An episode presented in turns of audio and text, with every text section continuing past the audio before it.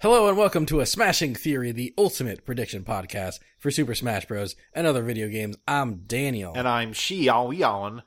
I don't know why I did that. I'm sorry. I don't know why you did that either, but hi guys. Hi. Welcome uh back from the September 19 September 2019 Right. Nintendo Nintendo Direct. We're here from the future to bring you video game news. but yeah, here here we are after a big old direct and I think we're ready to talk about it. Yeah. That was a that direct was a hefty lad. There's Yes. a lot going on there. Yeah, yeah, it was juicy. Um, we got some stuff right, which is nice, but there's a lot I think that we did not see coming. Yeah. and I'm completely okay with that because a lot of it was awesome. yeah, no, a lot of it was real cool. Yeah. Uh, so before we get into our September 2019 Nintendo Direct reactions, we have a couple corrections from the last episode. True. Uh, first is that I was talking about uh, Dean Dodrell's previous games like Dust and Elysian Tale. Right. And gotta keep sneaking. Uh, the game is called Never Stop Sneakin'. You were close. I, I was I was close, yeah. you had the spirit of it. Yeah, he, he's, he's a little confused, but he's got the spirit. That's me. I, I love I love that meme so much. It's good. Yeah. It's good. Uh, also, uh, this is actually a correction of uh, something that one of our uh, longtime contributors, our longtime uh, listeners, has said in a listener mail for the previous episode. Uh-huh. Uh, Vinny G Uh-huh. uh, when telling us about an SNK character he'd really like to see, uh, he talked about Bub from Bubble Bobble, Right. and uh, and Bub, Bub slash Bubble Bobble slash Puzzle Bobble are all like uh, you know they were very popular games like on Neo Geo systems, Right. but it turns out they're not actually owned by SNK. Bubble Bobble is owned by Taito slash Square Enix. Okay. Wow, our podcast is so big now that we're correcting our fans. oh, well, I'm putting the correction here not to not to like rose Ginny Oh, sure. Ginny. not not to roast Harry Potter's girlfriend. Harry. Dude, I- I, I would like it if Bubble Bubble was in Smash. No, Ginny. I'm Harry Potter and I don't play bubble bobble. What neither of them knew is that it was owned by Square Enix. anyway. Uh, yeah, I'm not putting this into roast Vinny, but I I did not uh I forgot myself that Bubble Right. Bobble was not owned by SNK and carried on as if it was for that whole segment. So I'm Right, also right. correcting myself. I'm Oh. mainly correcting myself. okay, fair enough. Yeah. Um also when I put that in the corrections part of our outline, Sean added, We really bobbled that one. Sometimes I'm just at work and I'm looking over the outline, kind of bored. Throw something in there, spice things up. Great. You- This is my contribution to our prep that we do yeah. for the show. I make like a six page outline. and then I go, we really bobbled that one. it's like Work thanks, complete. thanks, Sean. Thanks. Contributions are highly heavily valued. Oh yeah, no problem. man. And anytime, anytime. anyway, those are the corrections. Yeah. Uh, so now we can talk about the September 2019 Nintendo Direct, and it's good that we're doing it so soon because there's a lot to talk about. Yeah. Uh, first, first thing we did in our predictions episode last time was we uh, predicted when it would happen, Right. and uh, I predicted that it would be announced to air on September 9th or 10th, uh, 2019. Mhm. Now, the interesting thing here is that when we recorded the episode, uh, a Nintendo Direct had not yet been announced. Right. Uh, so then we recorded the episode and they announced a Direct the day afterwards. uh, So then Daniel frantically anima- uh, animated. mhm. Then Daniel frantically edited the predictions episode so that we could release it the day of the direct. yeah, in the like, morning. yeah, exactly. In the morning, like, like 12 hours before the Direct itself or something, or like, or like 10 hours. Right. Uh, so yeah, it aired on September 4th, 2019. which is a day earlier than the episode usually goes up. Uh, so that that was that was a fun week for me. right. But then the direct happened, and it was actually a fun week for me because that was a, that was a cool direct. Yeah, it was. So first, we'll break down all the predictions we made and whether or not we got them right. Uh, we started with our non-smash predictions, of course, and the first category of predictions we made was additional support for existing games and services. The first prediction we made that they would finally announce Super Nintendo games for the Nintendo Online service, Right. and we nailed that one. Yeah. Uh, there, there were some details. We didn't nail every detail about it. I thought, for example, that it would launch with like 10 games and it, it launched with 20 instead. We also, uh, we did make a few predictions for what it would launch with. I said it would launch with Super Mario World, F Zero, and Street Fighter 2.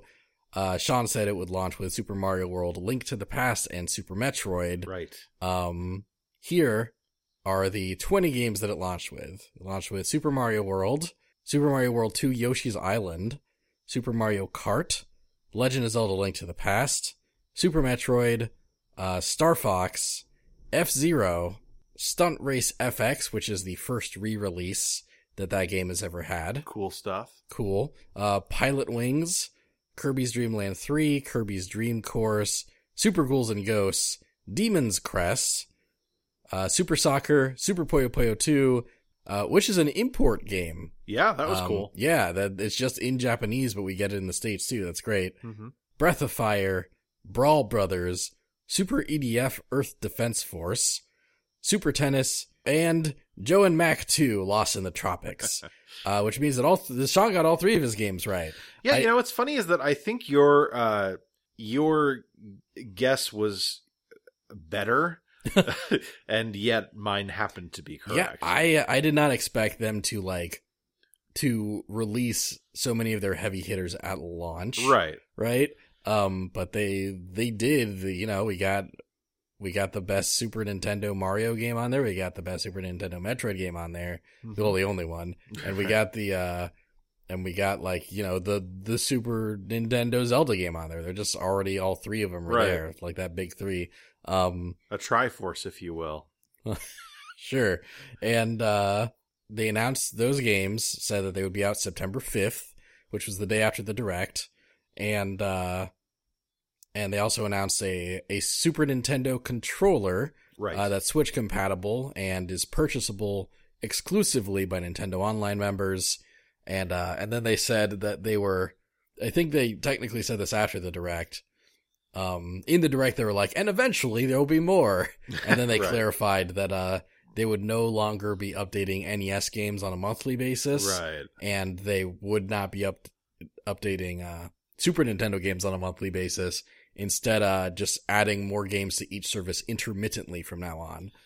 Which is kind of a bummer, but A, it makes sense, and B, we got twice the games we thought we would, so it's hard to be bitter about it. Yeah, exactly. Like the the launch lineup for this for Super Nintendo Online is actually really good. Yeah. Like you know, I uh I've been messing with it since it came out. I've been like playing Demon's Crest, hmm been playing some Super Puyo Puyo 2, and there's still several games on there. I was like, ooh, I wanna I, I wanna boot that game up, you know. Yeah, absolutely. So uh exactly. I think and also the NES library was when it launched was much like it was much more underwhelming, Yeah. but they have since fleshed it out that Right. both both libraries in kind of a satisfying place and it's okay if they like wait longer to to like add more um i have a feeling that basically nes and and super nintendo games that get added are basically just going to be direct announcements from here on out Yeah, that like- makes sense. like every time they do a direct there'll there'll just be a bit where it's like here's some new games being added to nes and snes online right. and then they'll announce like five to ten games total right. Yeah. yeah No, I think that's that makes sense. Yeah, or like three games per service or something. Um, I'm I'm quite pleased with this, you know, as we've said with the lineup and everything. Uh, one thing that I did not predict is that y- it's it's like a separate app. yeah, Like I really thought it was just going to be like, oh, you go to update the NES and then whoa, Well, wow, it's all look at of that. them, yeah. But uh, nope. I'm there I'm it kind of I'm kind of glad they're separate apps. Mhm. Like, I, I feel like it'd feel cluttered if they were both clumped in the same app. Oh, for sure. No, I was just, I was thinking more like hit ZL and ZR to swap between them or something. Oh, that ah, that'd be kind of nice. yeah. Yeah, But, you know, it's I actually I enjoy having both of them on my home screen. yeah. Uh, I was I made the mistake of venturing into YouTube comments on the announcement, Hmm. and somebody said like SNES, they should be up to N64 and GameCube by now. like, slow your roll, dude. This is Yeah. Nintendo. Yeah. exactly. You can't like you you should know by now how Nintendo paces things, right. and it's not that's it's not the speed you're implying for Yeah. sure. Yeah. No. Like I, I wonder, I wonder if they'll ever add N64 games to the service. Actually, like yeah, I, was. That's the- another thing that I was thinking about. That random YouTube commenter is like, we don't even. There's no guarantee yeah, that we'll get more than SNES. I'd love it if we did. Yeah, me me too, but yeah, like they I feel like they do an N64 classic before they did Mm. N64 games for the Mm-hmm. for the Nintendo online service Yeah. and uh and yeah, there's been no indicator that we would ever get that. So. Right. But yeah, I I am pretty satisfied with the Super Nintendo online editions actually. I I uh I'm looking forward to them adding more because there's definitely some some key players missing Yeah. but I, I have faith that we will get them over time. So I'll look forward to that. me too.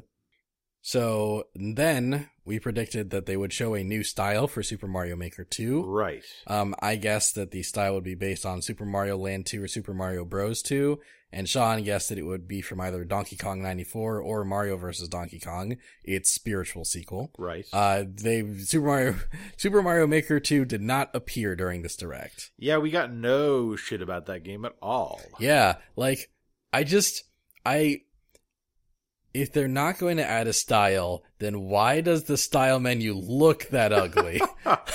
you know, why do they just have a blank space that's perfectly sized for a new style to go in there? you would have been in another life like a great I don't know, like interior designer or something, because you have such a sense for like balance. Like this is always like anytime, like uh, the first injustice. Daniel spent months pissed off that uh, the character selection screen was not symmetrical, right? Like it's, you always notice stuff like that that I would never notice. Yeah, or or something like they were like it started out balanced, like heroes on one side and villains on the other, and then they Right. stopped giving a shit, and then like like fucking like like Lobo was on the hero side or something. Yeah, or, or something. Yeah, one could argue that he's an anti-hero, but it was something else. Like Zatanna was on the villain side or something. Right. Something stupid. Yeah. This is fucking dumb. Any, any, uh, anyway, yeah, I, I feel, I do feel like that'll get announced eventually, but uh, at this point, I have no idea when. Yeah. Uh, we thought there'd be uh, like just a like a DLC overview for Marvel Ultimate Alliance three. That game was not present. Uh, we thought they would show off some DLC waves for Fire Emblem Three Houses. That game was not present Yeah. during the direct at all.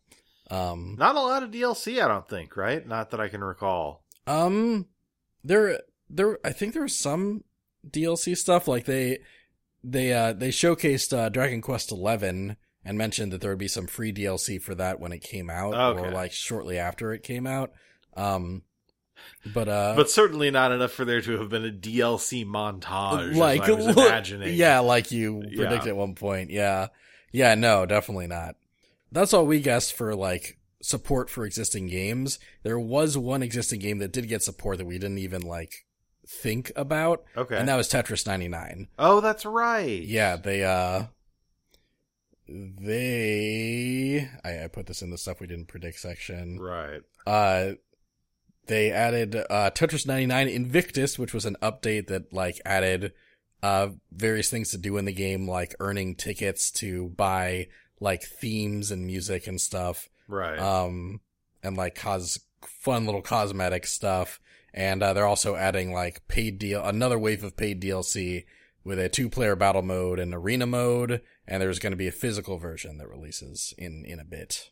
it's really funny to me to watch the slow evolution of Tetris 99 over time. it almost reminds me of like how people often say that Bitcoin is a bunch of people slowly realizing the importance of financial regulations Uh-huh. and like adding them in.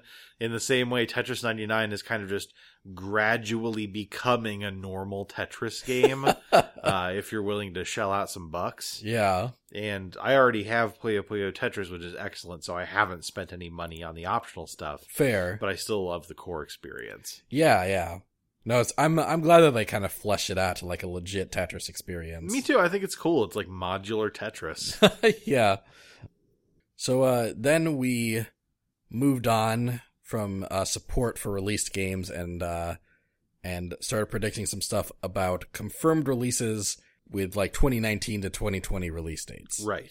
Um, so first, Damien X Machina. We predicted that it would get a launch trailer and maybe post-launch support, but no season pass. Uh Um, the launch trailer was actually already put on YouTube the day that we recorded. huh. Uh, so there was not a launch trailer, but they did talk about Damon X Machina some, uh, to tell us that there would be a prologue demo, right. uh, which they revealed and then shadow dropped on the day of the direct. hmm Uh, the prologue demo will, it's, it's the first part of the game and you can bring your save file from that demo into the full game and, s- and keep your progress. I really want to take a look at that uh, at some point, but lately I've just been obsessively playing the new Monster Hunter expansion to a Yeah. point that's almost kind of unhealthy. Like I I realized on Sunday that I like woke up, ate breakfast, and then played. I was so into what I was doing that I just skipped lunch, and so then Amy Lee, Daniel's girlfriend and Beep Boop Group, friend of the Beep Boop Group, Yeah. uh, was making dinner, and I thought, like, God, why am I so fucking hungry? Jesus, I'm so hungry. What happened? And then I realized I just I hadn't eaten anything since six in the morning. Sean, I, I have I have a news flash for you. This is what you do every time a new Monster Hunter comes out. What? what are you talking about? you You nut. a major update comes out or a new game comes out, and then like I don't see you for two weeks.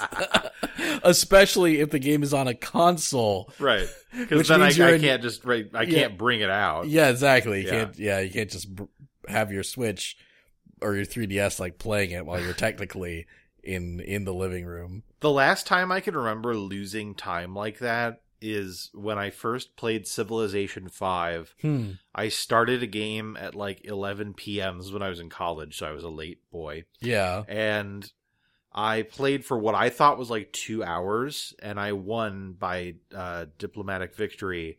And I thought, like, well, okay, it's about, I probably ought to go to bed. It's probably like one in the morning, and it was 5 a.m. that was crazy. Like, yeah. It completely blew my mind. But anyway, what were we talking about? Da- David X Machina, yes. So I do want to try out that demo. I just haven't because I'm obsessed with Yeah. something else. Yeah, that that's that's fair. I also want to get to Damon X Machina, but I I've given myself so many podcast projects lately that I haven't really been playing video games much. Right. You've just Um, been making podcasts about video games. About Oh, video games, yeah. I really have lately been talking about video games significantly more than I've been playing them.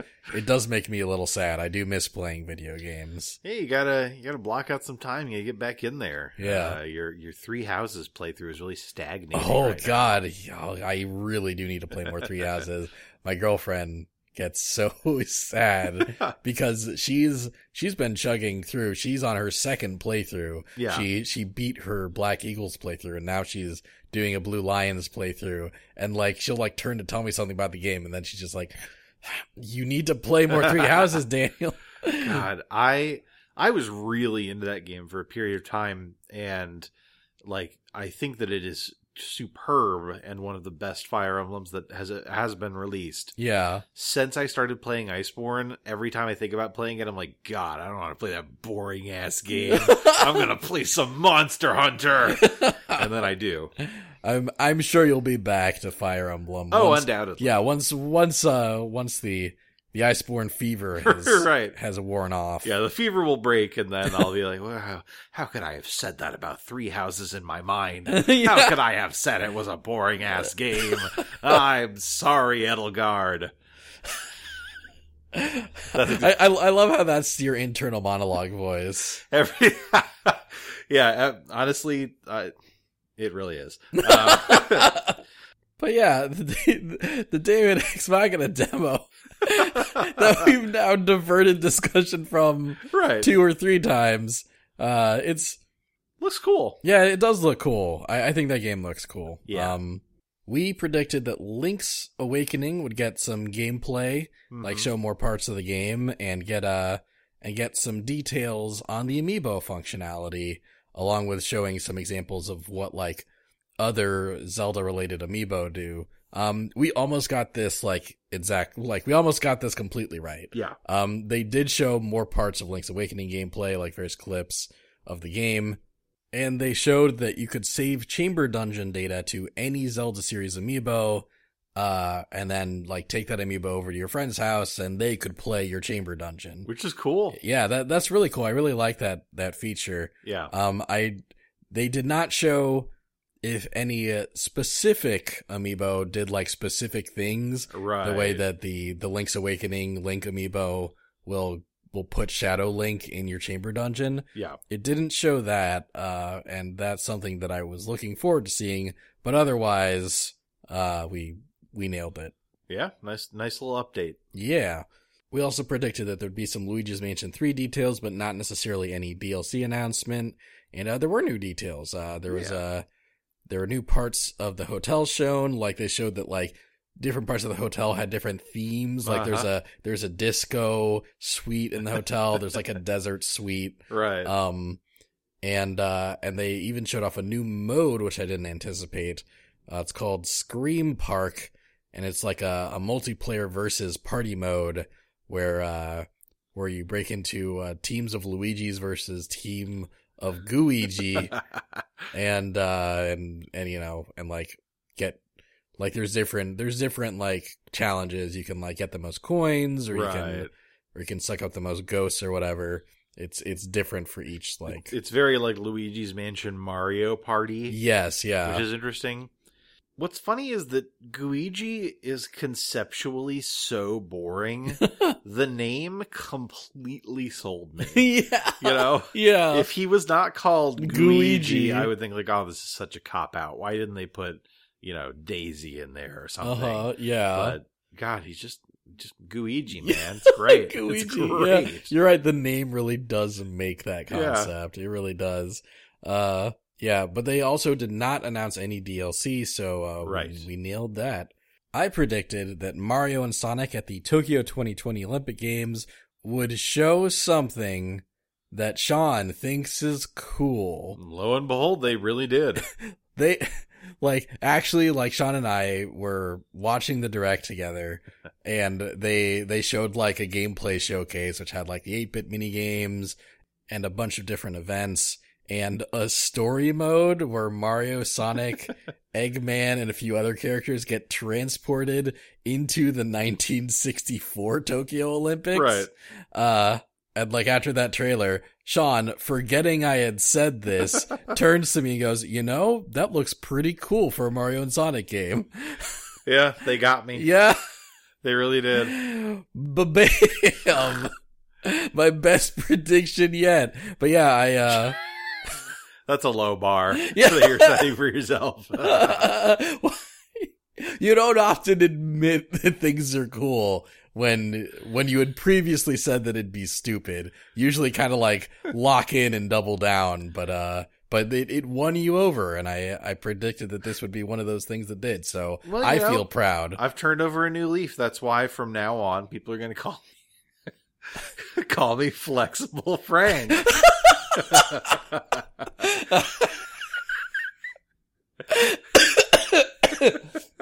Welcome to Smashing Theory. I'm Daniel, and I'm, flexible, Frank. Uh, yeah. So that's that's a that's now a win for us both. The that prediction. Uh, yeah, I kind of want that game. I uh, I don't know if it'll be in my budget when it comes out, but I I do kind of want it. I still uh, wouldn't buy it myself, Uh huh. but it's good for people who like it that they get to have that cool stuff in it. you know? Yeah, I I do still think that it'll be like the best game in that franchise, like Yeah, by by a significant margin. Like I, if, I think that's a fair bet. yeah, like uh if the other games in the franchise are kind of like in the in the high 60s to low 70s range like Metacritic wise, Uh, I think this one will hit like high 70s low 80s, you know. mm, okay, I I almost think it'll just be like somewhere in the 80s. it's like a solid game. Yeah. Nice. Yeah. I hope you're correct. Me too. We predicted that Pokemon Sword and Shield would show off a couple evolutions, introduce the sound type, and we'll talk and will not talk about the national dex complaints. Uh, it did not show any evolutions or new types, but it also did not talk about the national dex complaints, so we got that half right Right. what they did discuss was four uh, features. They had like they kind of broke it into like four segments. The first was that character customization is back, Woo! and it's uh, it's it's more advanced and it's it looks great. You can change your hairstyle now and your hair color, and Yeah. uh, put on gloves. This was principally why I liked Pokemon X and Y. Yeah, So I'm very excited that it's back. yeah. It it looks great. It looks like the best form of character customization so far. So Yes. looking forward to that. Me too. they showed off Pokemon Camp, which is kind of like Pokemon Ami, but you can interact with several of your Pokemon at once, In a And you- camp. and even yeah, in a camp, and even have uh, other players' Pokemon like show up and interact with your Pokemon. Right. Uh, the third thing they showed was that you can cook curry while you're at the Pokemon Camp, and uh, and there's a bunch of different kinds of curry for you to unlock over the course of the game. And finally, the the fourth thing was that they showed off a couple new Pokemon. Uh, one of them was uh, Cramorant, Yeah. this kind of this kind of dopey looking like heron kind of bird. I loved I love Cramorant, I must m- say. no, I I love Cramorant. It's a great design and like Wait, it's a pelican, right? Is it Uh, oh yeah, like a pelican. Yeah. Yeah, a pelican. Herons and pelicans are like kind of related, right? I if I had to guess I would say yes, but I don't actually know. I made that up. Oh. Well, either way, Cramorant's pretty great. He uh he has a new ability called Gulp Missile, where whenever uh whenever Cramorant uses surf or dive, after Cramorant emerges from the water, there will be a fish in its mouth. And then when it gets attacked after that, it will counter by shooting the fish out of its mouth. Genius. It's it's amazing. I Yeah, love it. What really great. what a great ability. That's that's where all of the development money has gone into for Pokemon Sword and Shield. Right, yeah, that's why we've got N64 trees or whatever the fuck people are complaining about. It's because of Cramorant and it was worth it. Yeah. And so we made another Pokemon prediction that I didn't mention uh because we we talked about it later during a listener mail. Uh Mr. Cool Red Luigi asked us to predict some Galar forms Right? and Sean said, uh, completely ignoring the actual question, that there would be a new version of Pikachu with holding a cup of tea named You Tikachu. cannot say that I completely ignored the question. It's not a Galar form. Oh, That's it a was adjacent to the question. that's a Daniel. new Pokemon. You're presenting it as a brand new Pokemon. I mean, I didn't say it's not like he asked like what new Galar forms do you think there are going to be, and then I said I like sandwiches. You know, Like, I talked about something that I thought was going to be new. It was a new form of a Pokemon, if you will.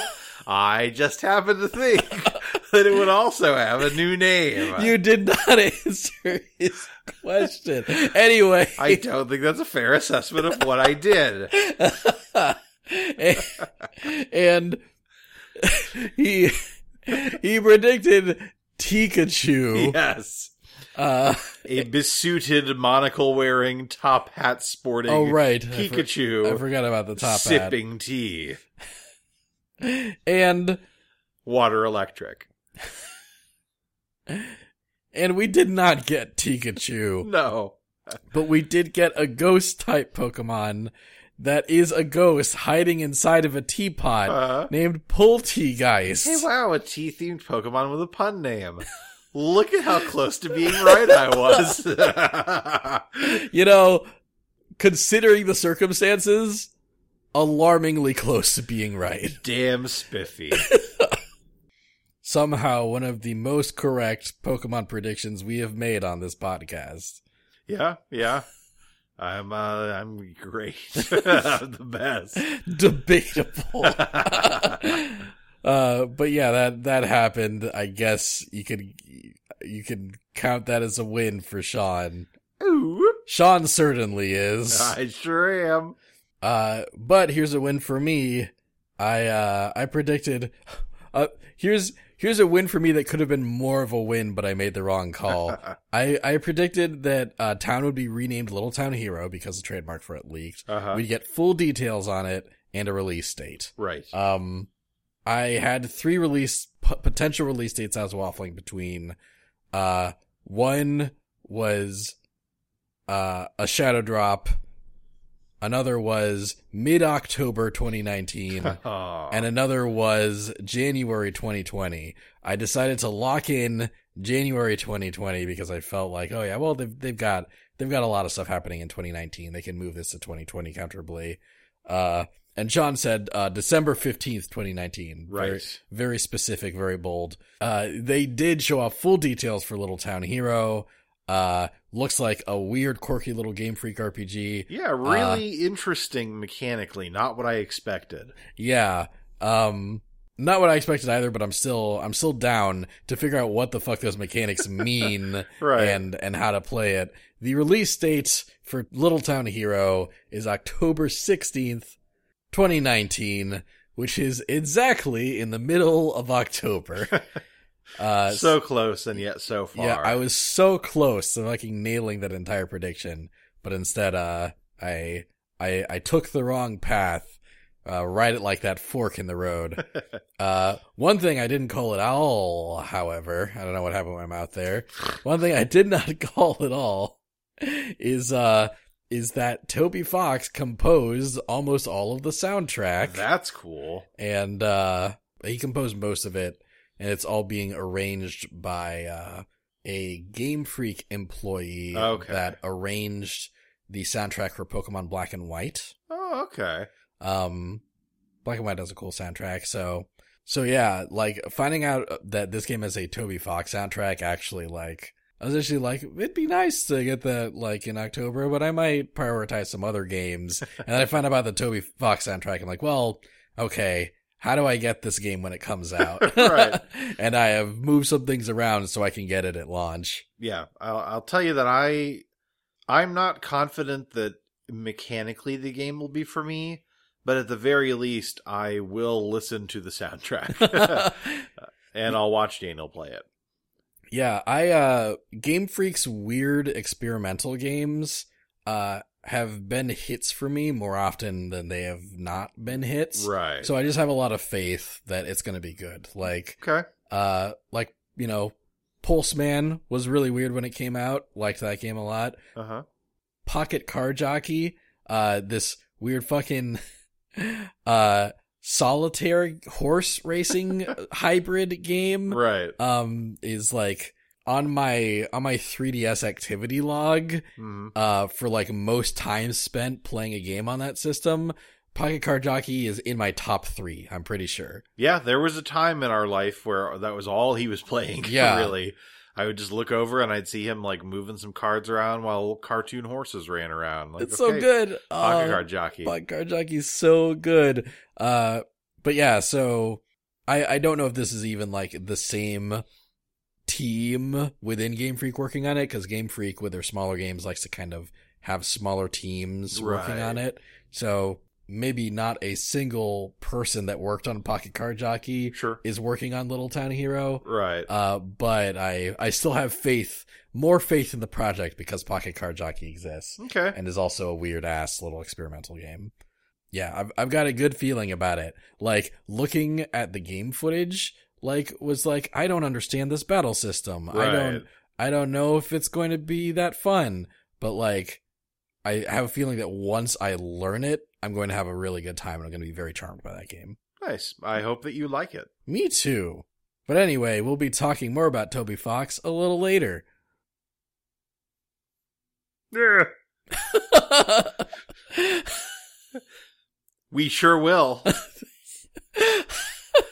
Did what, Was that was that just you like I, I thought you were holding for a plane. Oh no, no, no plane. Just So then I realized, like, no, there's not a plane. He's waiting for me to say something. correct. You know, the co-host of my other podcast. that we're doing. I've said things during this you, episode. you have. I, Many things. I, I wasn't claiming that you haven't. uh, um, we also predicted that there'd be some details for Animal Crossing New Horizons. Mhm. and uh, maybe there'd be some pocket camp functionality, but it, it felt kind of unlikely at this stage.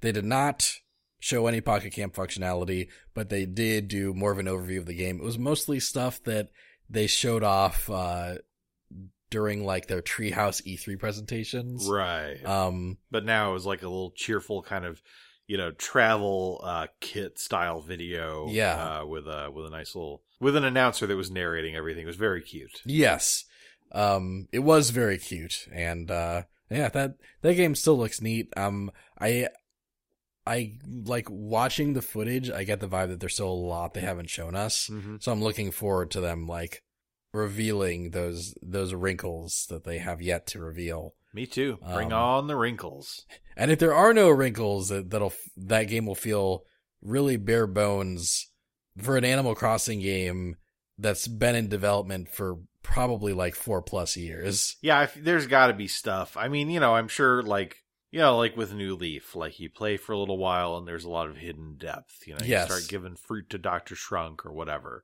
there'll I- be stuff I love giving fruit to Doctor Shrunk. i had so many emotions that i collected over a period of time he Sean means that literally Be- because there's a mechanic. If you haven't played Animal Crossing New Leaf, there's this little therapist man, Doctor Shrunk, Right. and when you give him a fruit, he'll eat the fruit and then tell you a joke that that's like uh, kind of based on like he'll get up on his little stage and do a little stand up routine about an emotion, Right. and uh, and then you'll get to do that emote with your face from that point forward in the game. Yeah, it's great. Yeah, it's- Excellent. I, I loved that. It was real good. Me too.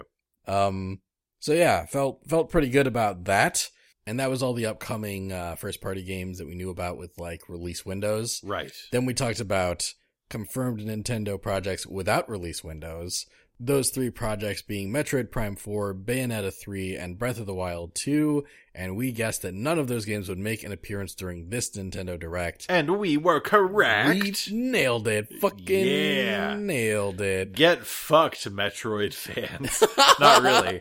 I would have loved to have seen Metroid details, but we didn't, and that was expected. here's here's my thought one or two of those games will have either a cinematic trailer or gameplay at the game awards this year Okay. yeah um, that's that's an early guess for you i feel like either a metroid prime 4 trailer Uh huh. or bayonetta 3 gameplay Yeah. um, probably not breath of the wild 2 Yeah, I, I think that that seems sensible, and uh, I hope that you are correct. Me too. Um, yeah, I, I got a feeling like they will be at the Game Awards. Like I'm pretty confident about that. Mm-hmm. And they'll, they like to bring something big. So I guess if it's not that, it'll be character five. Uh, oh yeah. For the Smash Fighters Pass, if we Okay. don't, if we don't know who that is yet, then they'll just like reveal it and maybe like shadow drop it that day. Right.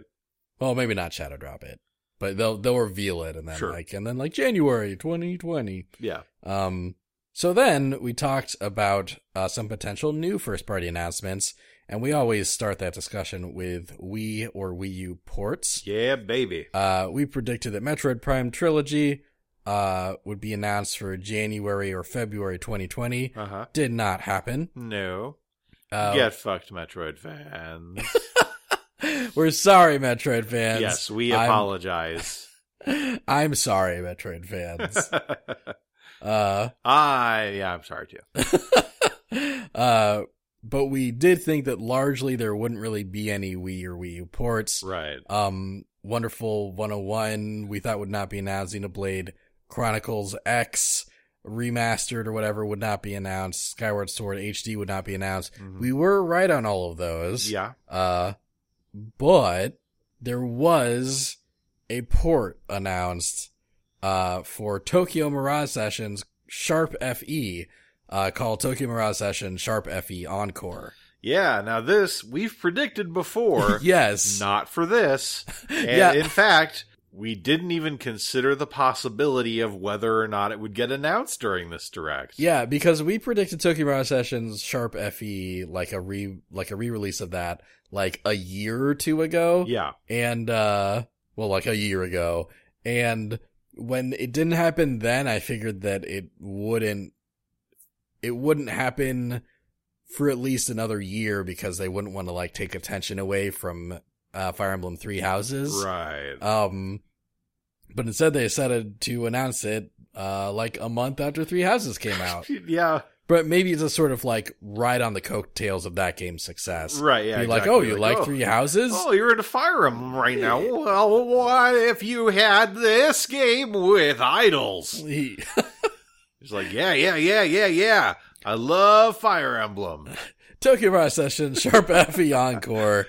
Uh, it's great that this game is coming to the Switch because I played the original on the Wii U Yeah. and it, I hated that I could not recommend that game to anyone because I was the only person I knew with a Wii U. Yeah, that's got to be one of the Wii U's best games. Oh yeah, absolutely. really It's- superb. yeah, it's just such uh like a fun little JRPG with a great battle system and just like really fun and cool like character progression and like unlockables and like social link style systems. Mhm. I just oh, I I liked it a whole lot. If you go in there expecting a Fire Emblem experience, you will be disappointed. Right. no. Um, Yeah. It's like, uh, like you know, Shin Megami Tensei are really Persona. Yeah. Is kind of the steak, and then Fire Emblem is the salt on the steak. Exactly. Yeah, it's it's more of a persona game with Fire Emblem cameos. yeah. And if that sounds good to you, uh,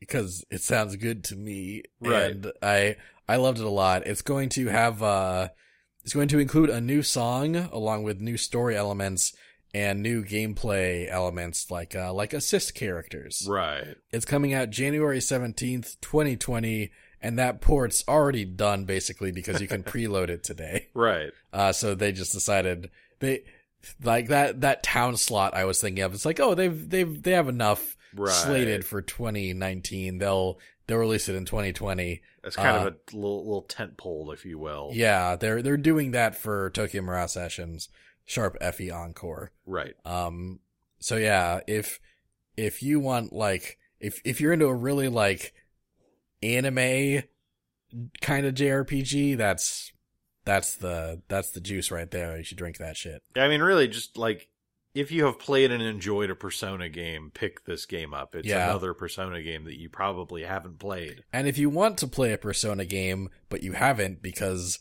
you've only had Nintendo platforms for most of your life, Right. uh, this this is a good experience, and it's Yeah. got Fire Emblem characters in it. Yeah. Yeah, that game's good. I'm looking forward to it. Yeah, same. I'm looking forward to really playing it for the first time because I've just watched Daniel play it pretty Yeah, extensively. It'll be nice to actually d- control it with my hands. yeah, yeah. My my girlfriend might even play it. Nice. Like maybe, yeah. She's Okay. she's she's still I think a little on the fence, but um, but yeah, I, I do think there's a lot about that game she'll like. Me too. I think that'll be right up her alley if she decides to play it. Yeah, like there's there's some annoying fan service, but Sure. you know. We predicted that there'd be some smaller first party, uh, that there'd be one announcement of a new first party game that was a bit smaller in scale. Right. Uh, I predicted a WarioWare game for the Switch that would get like a February 2020 release date, and Sean predicted a shitty chibi robo game that I won't want to buy yep. um, with like a Q1 2020 release window. No, nothing like that was an, was announced. We were wrong. No. We were just wrong. Uh, there there was not a brand new first party game reveal that was smaller in scale, um, unless you count ports, Right. and I don't. That's not new. That's that's that's updated, but it's not new. Right. Uh, we predicted again that there would be a first party IP spin off developed by a third party. I predicted specifically a Star Fox game by the Starlink team. Uh, Sean, with no regard for how busy Platinum Games already is, predicted that they would announce a Zelda action RPG. Uh, and we were both equally wrong. there were no first party slash third party collaborations yeah, announced nah. in in this direct. I I do I do think that in the Switch's lifespan, that Star Link Star Fox collaboration will be like a real thing. Yeah, no, I think that's a solid prediction. Yeah. Um, but yeah, it uh, it has not been announced yet. And that was all the first party stuff. We then moved on to potential third party announcements. I predicted release dates for Romancing Saga 3 and or Saga Scarlet Grace. Uh, also release date for Hero Land. I specifically predicted December 2019 for that. Uh-huh. Neither game was shown in the direct in any capacity. Nope. Um, I predicted some indie game shadow drops like Crosscode or Dicey Dungeons.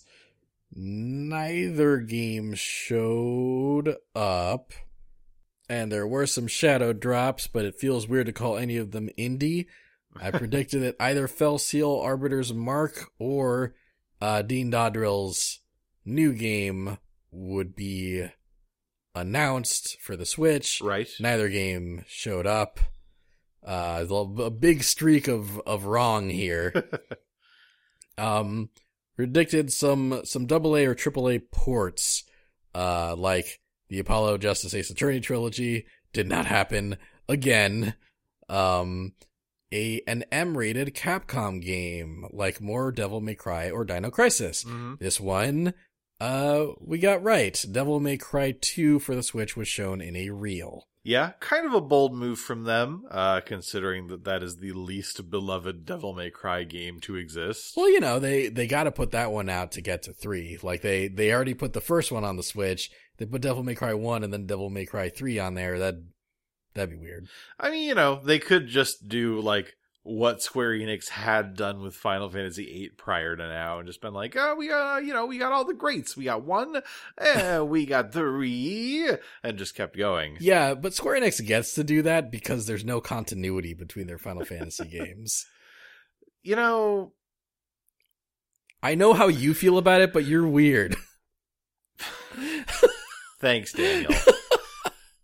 I'm glad you're, you know, my my co-host on the podcast. You always you always stick up for me.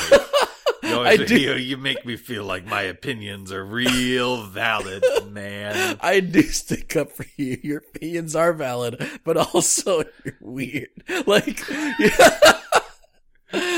uh, like, but, but go- go on. You you you did have a, a s- a soapbox you're about to step on there. In Devil May Cry 2, there is an extended boss fight where you fight a demonic helicopter. That's the coolest part of the game. I mean, that does sound really cool. It's really cool, yeah, but that game is not good. yeah. That that sounds fair. Yeah. But yeah, I, I think yeah, I think they're kind of releasing it game by game, and we'll Sure. they'll they'll announce three in in due time. Right. I'll look forward to that because I liked 3 a lot. It's very cool. Nice. Yeah, may- maybe I'll maybe I'll pick those up in some capacity or another. Like Okay. uh I've I've never played a Devil May Cry game.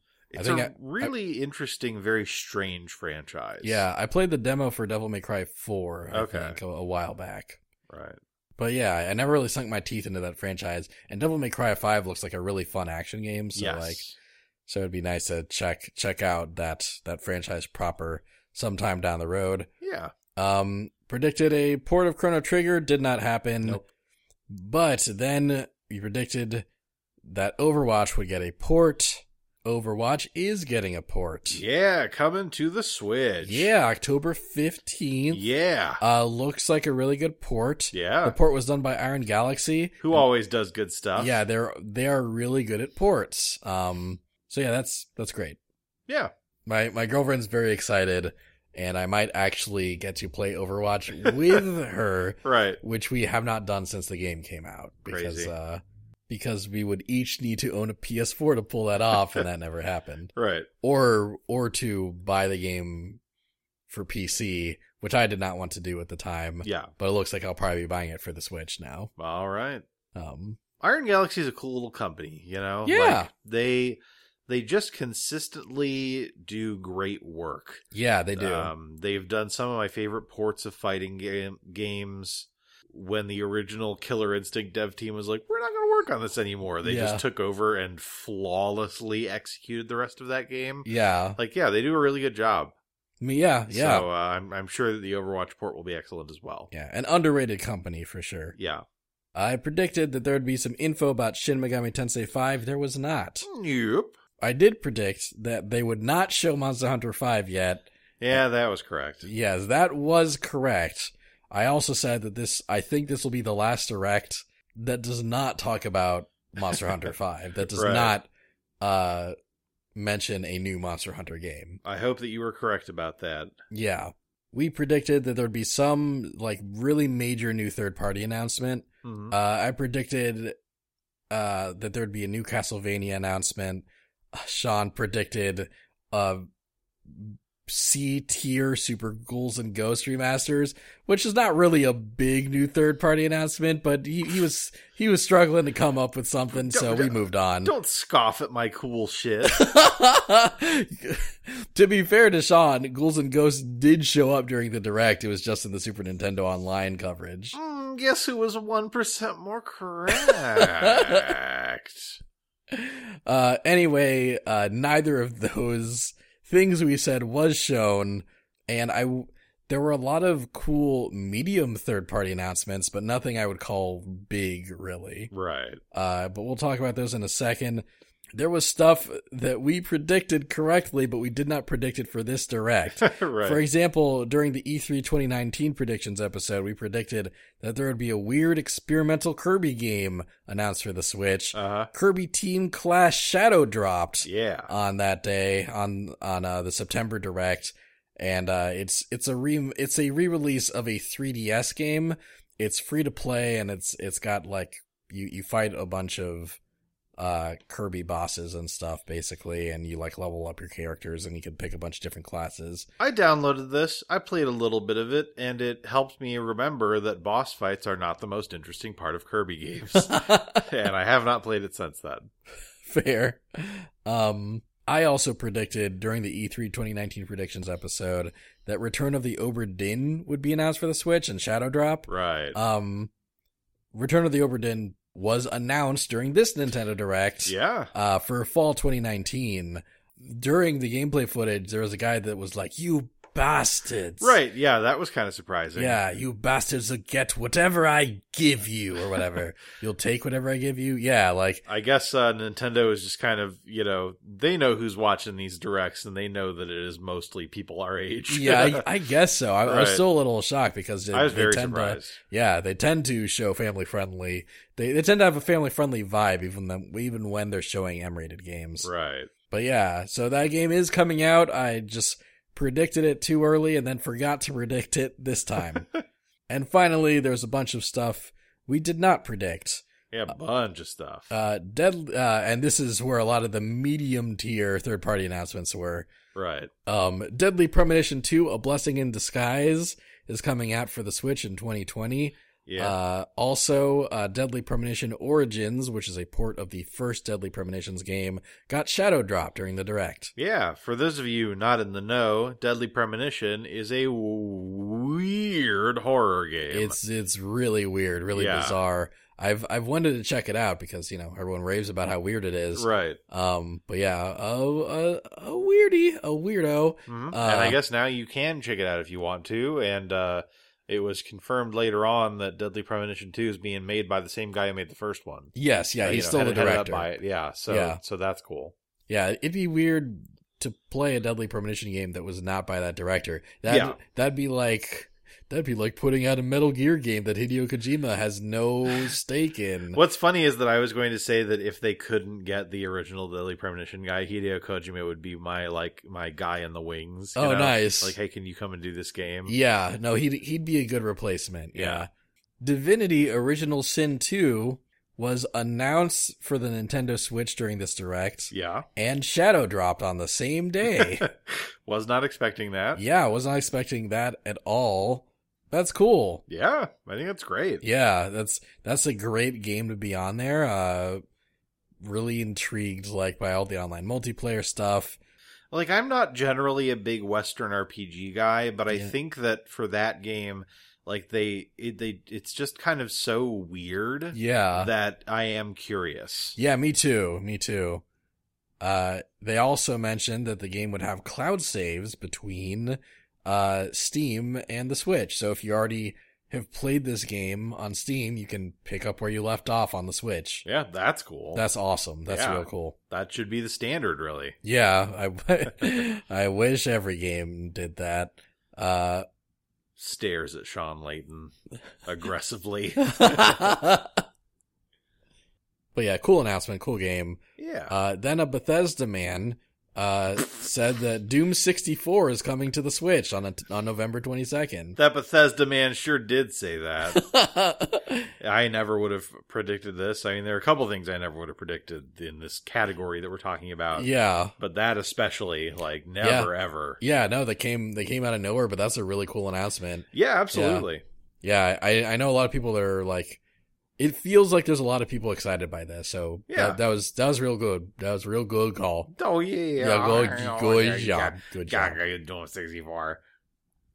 Uh, High Res Studios. you really you recovered from that very well, I must say. I would not have been ready to just go. Yeah, High Res Studios, uh, they did something.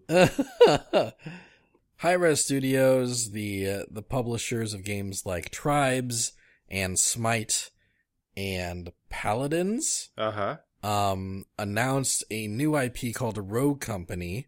Uh, it's coming to the Switch and also various other platforms in 2020. It's a it's a third person shooter and it's got a lot of like you know online third person shooter stuff going on. Yeah, like on the one hand, like it looks cool to me. On the other hand, I don't have reason to believe that this will be more successful than say Paladins. you know? Right? Yeah. Like it just doesn't seem like you look at it and it's like, yeah, that that's a game. Like Yeah. there's there's not a lot to make it stand out. Sure, but you know, I would not have suspected that Smite would be as as Mm, that's popular as it true. was, or that Paladins would be as popular as it was. Yeah. like they've they've both kind of been like pretty substantial successes That's a fair point. uh, that I did not really see the appeal of. right. Although I do like the aesthetic of some of their Paladins characters. Yes. Um, and uh, and and they're doing pretty good. So maybe maybe Row Company will be a similar story. okay. I Yeah, mean, I have nothing against them. I hope it's successful. yeah, yeah. Me too. Yeah. Um, here's something we didn't predict. Star Wars Jedi Knight 2 Jedi Outcast is coming to the Switch on September 24th. Yeah, where'd this come from? Yeah. That was weird. Yeah. I I'll- mean, I love that game. I played it a lot in my when I was a kid, but Yeah. yeah, that was weird. yeah, well, then I can play it more, I guess, if you feel like it. Yeah. Uh, also, I think they confirmed that the first Star Wars Jedi Knight game is coming out later. Um, Oh, okay, that's cool. yeah. Um, but Jedi Outcast is happening first. Right. And, uh, and they announced Dauntless for the Switch. Yeah. Yeah, it's coming out later. Um, Why would I play that boring ass game when I could play Iceborne? well, you can't play Iceborne on the Switch. So I guess if you're- Ah. I, guess, I guess if you only own a Switch and you want to play Iceborne, but you can't without buying a PS4. then I would play Monster Hunter Generations for the Switch. But yeah, you know, I mean, it's cool that Dauntless is coming to the Switch. Yeah. Uh, I think that I'm glad that Dauntless exists in the co-op monster hunting space. you yeah. know? Also, I'd argue that Dauntless is a game that feels more like Monster Hunter World than Monster Hunter Generations does. yeah, almost certainly. Yeah. And finally, the non-smash prediction that we did not make. Uh, we we predicted we talked about Xenoblade Chronicles X. Right. HD and decided it wouldn't be there. Uh, uh, but what we did not realize is that they ended the direct with Xenoblade Chronicles Definitive Edition coming in 2020. Yeah, this was cool. Yeah. Um, didn't see this coming, and I must say, uh, particularly compared to the Wii's visuals, which were like kind of nice from a distance, but a little mm, up close. Uh uh huh. it's a very handsome looking game. Yeah, it looks very pretty. Uh, you know what's funny actually? Like the textures, like the the backgrounds Uh-huh. in Xenoblade Chronicles One for the Wii were actually like really gorgeous and like system pushing, right? Oh yeah, yeah. Um, and like it feels like they did almost no upra- upresing or upgrading to the environments, right. but then they completely replaced the character models. Yeah, yeah. The, character, the new character models look great. Yeah, they do. Fi Fiora looks a little more generic to me. Like they changed her design, and Mhm. she, I she, she, did looks- have a very distinctive aesthetic and kind of general s- structure to her that is is a little bit absent now. yeah, exactly. They kind of they kind of smoothed her out a bit, made her a bit more Yeah. anime. But I think that on balance, it's it's it looks great. And I'm- Yes. I'm, very excited that it's coming. I think that Xenoblade is certainly you know one of the greatest RPGs of my lifetime, Uh, yeah, and so it's very very cool that you know it's uh that we're it's getting this treatment and that more people will get to play it than ever. yeah, I- I'm excited. Apparently, like yeah, they're going to add new features. Uh, and also include some content that was cut from the first from the original game. Very cool. So, yeah, like I the the problem for me is that when Xenoblade Chronicles came out for the Wii, Uh huh. I played that game for 120 hours and then I beat it. You know, Right, I yeah. beat that game and and now like a better version of the game is going to come out with like more content. And it's like, do I play that game again? Like, do I have time in my life left to play that game again? In your life. In my life, man. In your life, yes. Yes, you do. In the near future, who knows? Like that's, that's just a long game, man. Yeah. It's a long game. I have actually I've never beaten it because even though I love the main content, I think the side quests are frustrating and vague. And then Yeah. at one point Daniel was playing through and he's like, "Oh, you can unlock this thing that's incredibly crucial to the game by doing side quests." And I was like, "Oh god."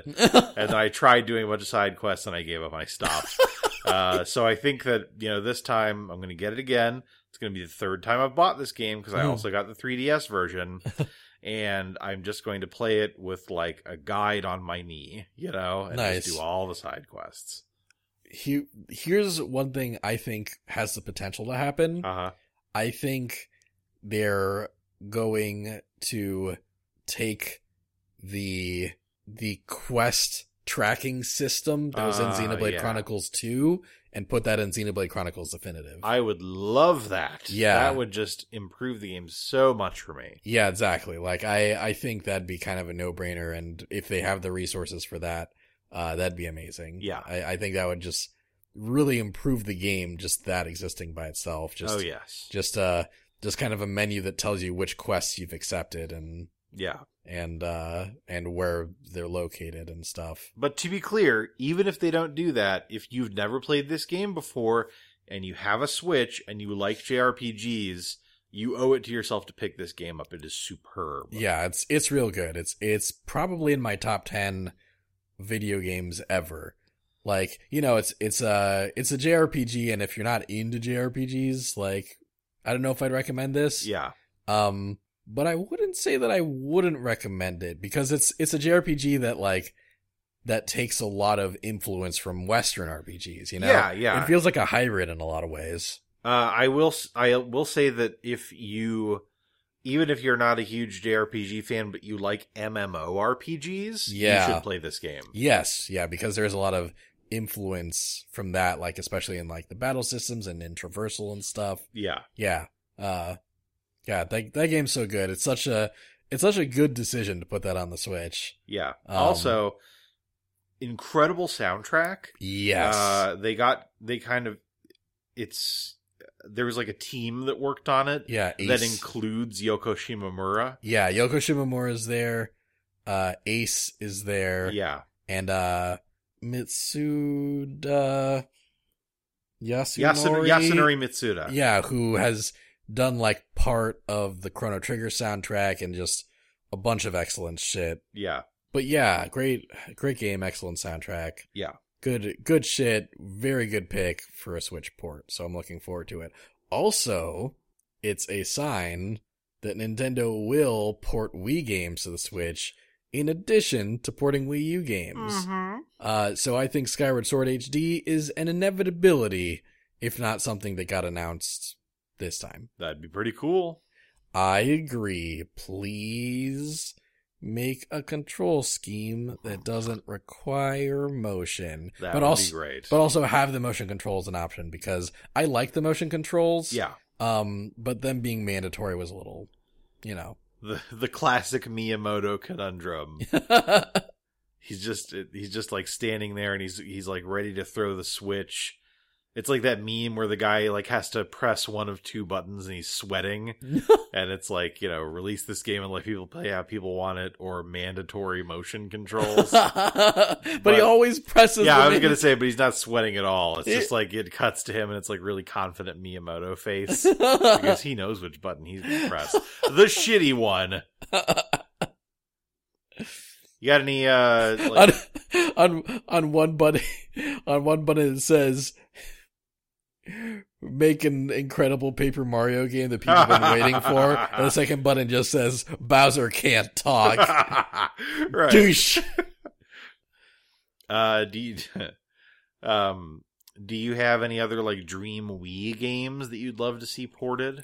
Uh, you know, I would love to see a remaster of Trauma Team. Yeah, Yeah, uh, this this very niche little game that Atlas made that was a spin-off of Trauma Center, which was already niche by itself. right. uh trauma team to uh trauma center were these kind of like uh these these games where you did surgery but they made it anime Yeah, um trauma team is games where is is a spin-off game where y- there's five different playable characters one of them does the surgery and the others do a bunch of like different surgery adjacent stuff like there's a Right. coroner who like identifies how a person died or something right yeah. And then Or- there's like a diagnostician who has to kind of suss out what's wrong with people, even if they're being like uncooperative or lying or whatever. yeah uh very cool stuff. Yeah, no, that game's rad. Yeah. That game's really rad.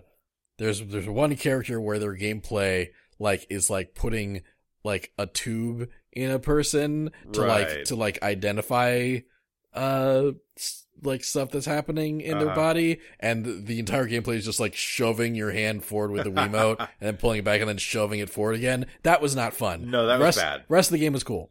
Yeah, I particularly liked um I forget what the actual term is, but like the kind of bone doctor where you have to like very carefully guide the tools Oh along. yeah, yeah, yeah. that, was cool. That was neat. Yeah, I'd love a Trauma Team remaster, and it feels very unlikely yeah. unless there's like a like a Trauma trilogy remaster that remasters like all of the Trauma Center Wii games. That'd be so cool. yeah, Trauma Center, it's probably not easy to play now, yeah, but very, very cool franchise. And if you've like got some money to burn, you feel like importing some Wii games. Or not importing, but you know, purchasing some Wii games on eBay or whatever. yeah, Uh very, very cool. yeah. The one thing that gives me a little faith is that if there's any company that likes like going into their back catalog and like re-releasing like some of their most niche stuff, it's Right. Atlas, Yeah. right? Like you know, Atlas re-released like Radiant Historia. Uh-huh. They they took one of their most obscure Shin Megami Tensei games and re-released it for the 3DS. They, they Right. did that with Soul Hackers. Um, so like I feel like before Atlas dissolves as a company, like I I feel like sometime in the next twenty years, yeah. uh, Trauma Team will be revisited by Atlas somehow I hope so. but I, I don't know if it'll be in two years or 18 years, you know, Right. no clue. Um, yeah. What's, what is your dream Wii original port? There's probably better choices than this, but the thing that I keep coming back to is Muramasa, the Demon Blade. Which, Um, which already got like a Vita port, right? Yeah, I got a Vita port, but that's another thing that nobody can play, really. or that nobody in their right mind would get a Vita at this point. Sh- Um, I just want to be able to play that game again with the Vita's translation on the Switch. yeah. So really that's your dream Vita port. Uh, you know, fine. you bitch. Fine. Um, if I if I had to pick like a game that really was only for the Wii, yeah. That hasn't left the Wii. um, I'd probably could just go for like both of the Super Mario Galaxy games. Oh, Maybe yeah. as like a mega pack. You know okay. what I mean? Yeah, That sounds pretty because good. they're both pretty cool. And really like Xenoblade Chronicles is already a game that's gotten ported once. So maybe I shouldn't, I shouldn't have been so harsh on Hmm, you. wow, well, maybe you want a 3DS port, you little ding dong.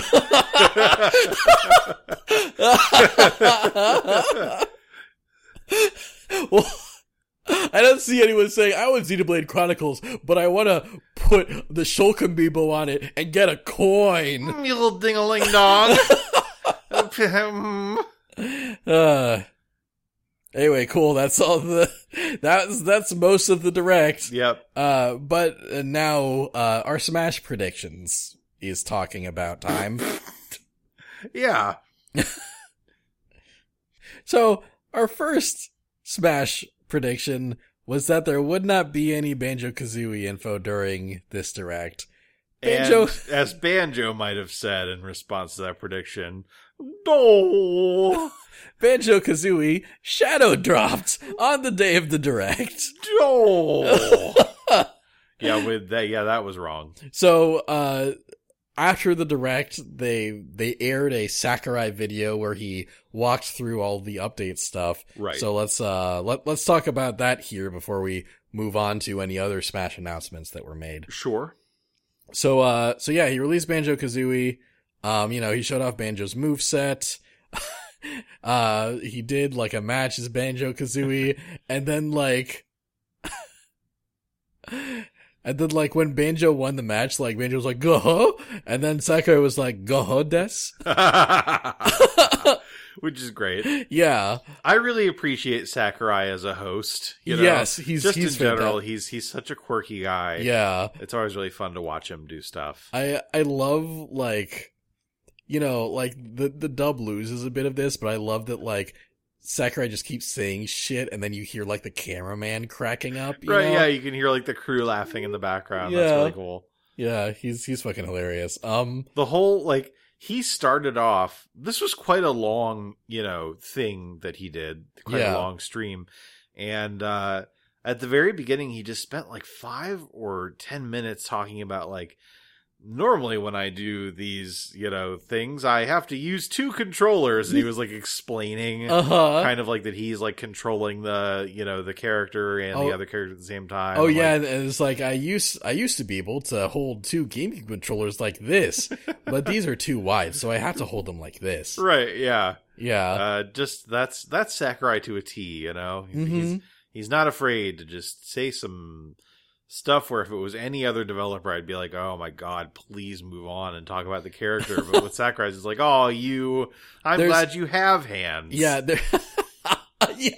There's there's a very small list of developers where I could just listen to them talk about anything like forever. Right. Tim Schafer's on that list. Ono's got to be on there. Oh, absolutely.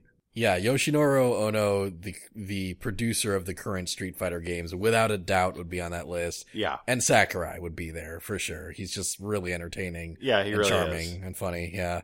Um, but yeah, I guess this would also be a good time to mention that we played with Banjo Kazooie. Yeah, Uh, yeah, we, we got to play the update and his moveset's really great. Oh, I love him. Yeah. I, he like like I thought his stuff seemed kind of cool watching the initial video. Yeah. I want to mean him now. He, no, he like, has so many things in the kit that I really like. yeah, like his kit, like when everything's together, like feels really good. Yeah. In addition to being like a great homage to all the Banjo Kazooie stuff. yes. Yeah. Um, and like his, his classic, his classic mode was like a bunch of like duo, like a bunch of like duos. Like right. it started as just like, uh, characters that were two characters together. Mhm. Like he first fought Duck Hunt and then he fought the Ice Climbers. Then he fought Rosalina and Luma. Uh, wrong order. Rosalina and Luma, then the Ice Climbers. right. And then like he fought like Mario and Luigi together or something Uh, right and uh and that that was uh and then he finishes by fighting both of the the hands uh, Mas- right. master and crazy And the fight before that, of course, is Donkey Kong and Diddy Kong. Yes, Bringing yes. home the rare connection. yeah um a great classic mode i thought it was really good Oh, absolutely. there were less spirits Yeah. uh than the dragon quest update which Yeah. surprised me because like there was because they had so much stuff otherwise you know Yeah. yeah that that felt a little odd but i'm not too salty about it Yeah. Um, we did predict that there would be rare spirits in addition to Banjo Kazooie spirits. There were not. no. It was all Banjo Kazooie spirits. Uh, but yes, uh, back to Sakurai's presentation. He then showed off Spiral Mountain, and his his presentation of Spiral Mountain again was so like funny. You know, like uh, he showed off like the way the stage rotates, which is cool. And then Uh-huh. he showed off cameos in the stage. And like every time he introduced a character, he's like, now this character is a poor soul. Right. with a, s- with a sad and very tragic story. And every time he brought in a new character, they were somehow like a poorer soul. yeah, than it's the like, previous. yeah, exactly. It's like, now, now Banjo's sister is the poorest soul of all. right. Yeah. And then he just followed her around. like he unlocked the camera and he was like, "Let's see where she's going." Oh, she looks like she's going into the house. nope, she's turning around. This is- God, that was so fucking funny. Yeah. It was so great. Um, yeah, but that, that's also a real good stage. Uh, I, I like it. It's fun. yeah. Um, and then he showed the soundtrack. Now, I'm, I'm pretty happy about the soundtrack because last update, we got eight tracks that were all from their original game and not orchestrated. Yeah. Awful. Yeah. This time we got 10 songs, which is the same number, but seven of them. Uh, no, wait, actually, that's two more. That's, that's two more than eight. Wow. We got 10 songs and seven of them are new arrangements made for Smash. And they're awesome. yeah, a lot of They're them are such bangers. yeah, some some of them I feel like they're they're not that different from their original Mm-hmm. tracks, but they they are some of them are like distinctly different, Yeah. and they're and they're all like good arrangements. yeah. Um, we got an arrangement of main theme Banjo Kazooie by Masafumi Takada, Mhm. who has done the soundtrack for No More Heroes and the Danganronpa franchise. Really interesting pick. Yeah, and I I feel like this uh this arrangement doesn't really have his identity in it really. Uh-huh. It's just kind of a f- like a faithful rendition. Um it's, it's very like I write music for this podcast and for other projects. Yes. and I um, have discovered as a result of that process that I am terrible at imitating other composers. uh-huh. Uh, like another thing that Daniel and I have been doing is we've been participating in a Kingdom Hearts themed tabletop campaign a lot that of fun. one of our longtime friends is running, and I've been writing the music for that. And I always sit down and I think to myself, today I'm going to write a song just like something that Yoko Shimomura would write. and every time I fail. it always winds up sounding like nothing that she would write. Uh, so, so I appreciate Masafumi Takeda's uh, dilemma. You know, I Yeah. appreciate how hard that must have been. yeah, his his your your Kingdom Hearts your soundtrack for our Kingdom Hearts campaign, what you've made for it though, I've really liked. Once you. the- once like the campaign's over, you should really like put that on Bandcamp or something. I've yeah, I've thought about just like extending it, you know, maybe a little bit, and then Yeah. going like, hey, here's my Kingdom Hearts concept album that really sounds more like, I don't know, if Depeche Mode and a bunch of video game composers I like fused into one being and wrote music. um but yeah i i wouldn't call this like a toccata rearrangement but it's it's good it's solid it's That's an- it- serviceable, yeah. yeah. yeah it's the banjo kazooie theme um a an arrangement of spiral mountain by grant kirkhope himself yeah, he's the composer of the banjo kazooie games and uh It's quintessentially banjo kazooie music. You Yeah. know, you listen to it and you're like, yep, Grant Kirkhope did that shit. yep and it's a great rearrangement uh we heard it in the trailer for banjo kazooie Yeah. Great, great job. Fun fact uh, that Sakurai said during the the presentation: Grant Kirkhope is the first Western composer to arrange music for Smash. Very cool. Yeah. Um, there was then a second Western composer that he mentioned in the same uh, presentation. We'll Right. talk about that uh, shortly. it was really interesting to hear him talking about working with Grant Kirkhope because, like, it- he said at one point, you know, I uh, I was really concerned that um, because of the language barrier, I wouldn't be able to effectively communicate to him what I wanted, but he really came through, and you know, Yeah. he wound up producing something that I really like Yeah. uh, and so I wonder if you know uh, his anxieties about that were why we hadn't seen Western composers before. yeah, that's a good point. Yeah. and maybe we'll see more now. Maybe that'd be nice. Yeah, Uh, we got a remix, a uh, rearrangement of Mumbo's Mountain by Hiroki Hashimoto. He did music for Pokken Tournament. mm-hmm. I remember this sounding like like a jam. It's Um, groovy, yeah. yeah, pretty good. We got a remix of Treasure Trove Cave by Yoko Shimomura. yeah, and speaking of Yoko Shimomura, that is unmistakably who did this arrangement. you Yeah, know? exactly. She has such a distinctive style. it, like I I think actually she has a like a deceptive amount of range. you oh know? yeah, yeah, yeah. Like like you know, I never would have imagined that Kingdom Hearts was composed by the person that composed Guile's theme, for example. Right, right? that's That true. that always like throws me for a loop.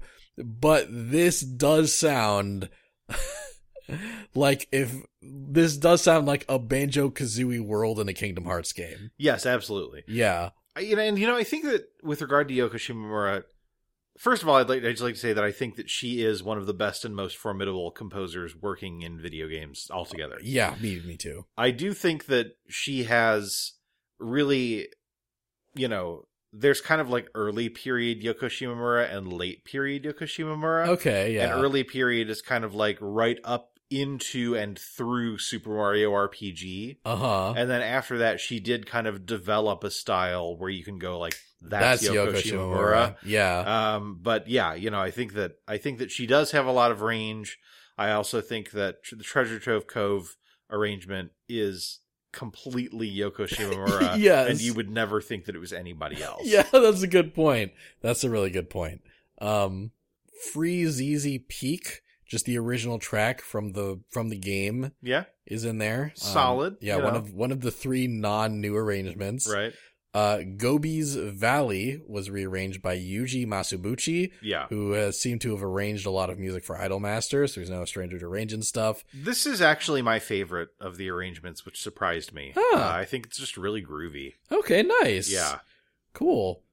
There was a rearrangement of Mad Monster Mansion by Michigo Naruke, who uh, has mostly all, almost uh, the rest. She has done some Smash arrangements before. The rest of her, almost the entirety of her discography besides that is Wild Arms games. She she's composed for like the entire Wild Arms franchise. which unfortunately isn't doing so hot these days. Yeah. not a lot of wild arms activity. Yeah, there was like a Wild Arms mobile game announced a while back, and I haven't Okay. either it came out with no fanfare or Right. or it just hasn't come out yet but i have not heard about it since that announcement There was a Wild Arms for the PSP that I really liked, and I've Hmm. played that more than any other Wild Arms game. Huh. Other than that, I'm not too familiar with the franchise. fair i uh i had the first one on the original playstation that was fun Right? and then uh and then there was one day when max was over Uh huh. I and- remember that. yeah right and he was like uh uh he was like oh you have these ps1 games on your ps3 play wild arms 2 And I'm like, okay, fine. And we played it, and apparently the localization for that game is so notoriously bad. Uh, yeah. And like, it, it really, it really was a bad translation. Like, I did not understand half of what the dialogue meant. you And know? it doesn't help that, like, for some reason, the whole start of that game is you in, like, this weird dimension running around. Uh huh. Yeah. That was not a good start. Yeah. Not, not, uh, didn't feel wild armsy at all. No. Yeah. Um but anyway, the soundtrack is pretty good. Yeah. Uh and I thought Bad Buncher Mansion was a great rearrangement. Yeah, me too.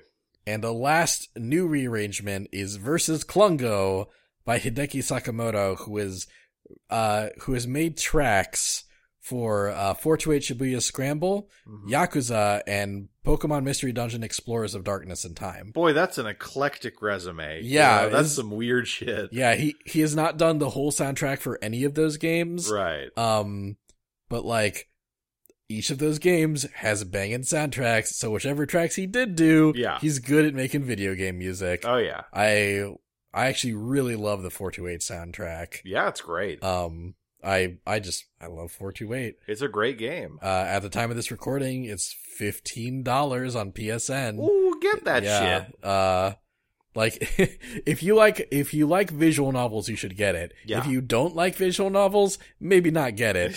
but like if you like visual novels that are weird, please get it. It's really good. It's a wild experience. yeah. Not at, you know, on the one hand, obviously, it is very much a visual novel. Yeah. On the other hand, it is unlike any other game that I have ever experienced in so many ways. Yes. That it's just like, it's worth just playing it to find out what it's about. Yeah, exactly. I uh man, I I gave it to our friend Tommy as a gift and he played like 15 minutes of it and never touched it again and I'm like, "Oh man, if you'd only played 25 minutes of it. If you had played Right. another 10 minutes of that game, I feel like you would have been hooked." Yeah, But, uh, we we would be doing a uh, 428 Shibuya Scramble tabletop campaign instead of Kingdom Hearts right now. Yeah. it's it's more likely than you think. Uh, but finally, uh versus Mr. Patch and versus Lord Wu Fak Fak. I don't know if I'm pronouncing that right. I don't know either. Um There was both- no voice acting in the original Banjo Kazooie. Yeah. uh, Oh, fuck, fuck. Whoa, whoa. but both of those are just the original tracks from their respective games. yeah. Um, but yeah, that's, that's 10 tracks, seven new arrangements. That's a really good lineup. I like it a lot. Very cool. Yeah. Yeah. I, yeah, God, I'm, I'm so glad that Square is the only one that's stupid about, about Smash music. You no, know? they they are stupid about Smash Yeah. Music. They totally are. Yeah, but like I I just love how cooperative like everyone else is, including Microsoft, Right. one of Nintendo's like rivals, you know? Right. Like one of their com- their direct competitors. Yeah. It's like, yeah, sure, you can you can do whatever you want with the entire banjo Right. soundtrack repertoire. Yeah. Yeah.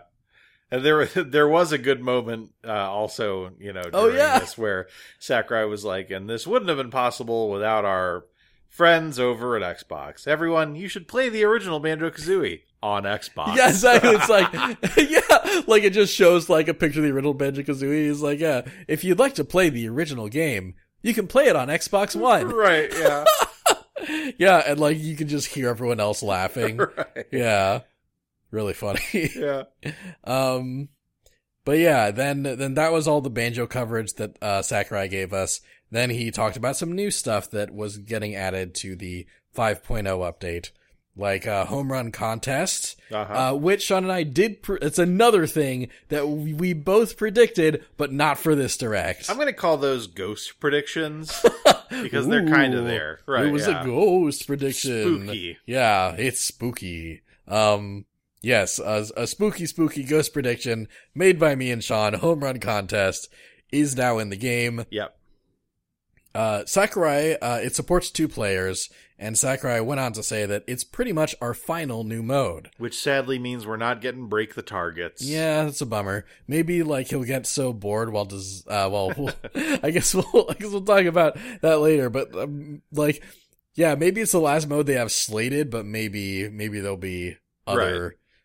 Uh, I I wouldn't say that's likely though. No. Yeah, um, but you never know. Sakurai often commits to projects that are probably, you know, going to require an unhealthy amount of effort from him. he sure does. so we'll see. Uh, he also uh announced that um me fighters that are shared on like the me the Smash verse hmm uh, platform uh, can now have their custom moves saved. Which is nice. Yeah, that is nice.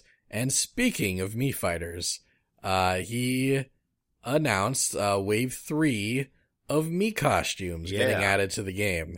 So uh, they announced Gomon from Mystical Ninja Gomon as a sword fighter. Yeah, I this was not the thing that I expected the least. Actually, maybe it was because I was cut. Well, you know, we'll talk about the rest of the costumes later, but this was a surprise to me. Yeah, We'll say you that. you were very happy about it. Yeah, I've bought it. I have Oh, it. nice. Yeah. Oh, good. So if we ever play online, I'll thrash you with Goemon. nice. Yeah. Looking forward to it. All right. looking forward to not having to listen to any soundtrack from his games while you do it. Mm, you didn't have to dig the knife so deep. you know, that was a little mean. I felt a little mean doing that. uh, uh, Proto Man Uh-huh. uh, is a me gunner, and Zero is a me sword fighter. Cool. Um, I think they were both in Smash 4. I know Zero was. Uh, Zero definitely was. I Yeah. feel like Proto Man might have been also. but, you um, know, whether they were or not, it's cool that they're in this game. Yeah, exactly. Uh, Team Rocket, you can just wear like, you know, Team Rocket outfit, uh, for me brawlers. Right? So that's, that's nice. Good for them. Yeah. and Sans Undertale Yeah, Mr. Sans Undertale. was added as a me gunner, and Yeah. if if you get Sans, you also get an arrangement of Undertale, a rearrangement of Undertale by Toby Fox. yeah. uh, that you can pl- that you can basically play on any game that doesn't have like a player character franchise. Right. For example, you can put it in the Nintendog stage. Yeah, which that's is great. That's my current setting actually. I just Good. have I just have Undertale like s- the Like, slider. max out. Yeah, I just have the Megalovania slider to to most often uh right. on the Nintendog stage. Uh, so this, uh, this happened in the wildest way, I think. You Yeah. know, like, uh, Sean, one of your character predictions Yeah. was that Sans would be implemented as the fifth, Right. uh, character in the Fighter's Pass, as a fully fledged character yes. with a stage and everything.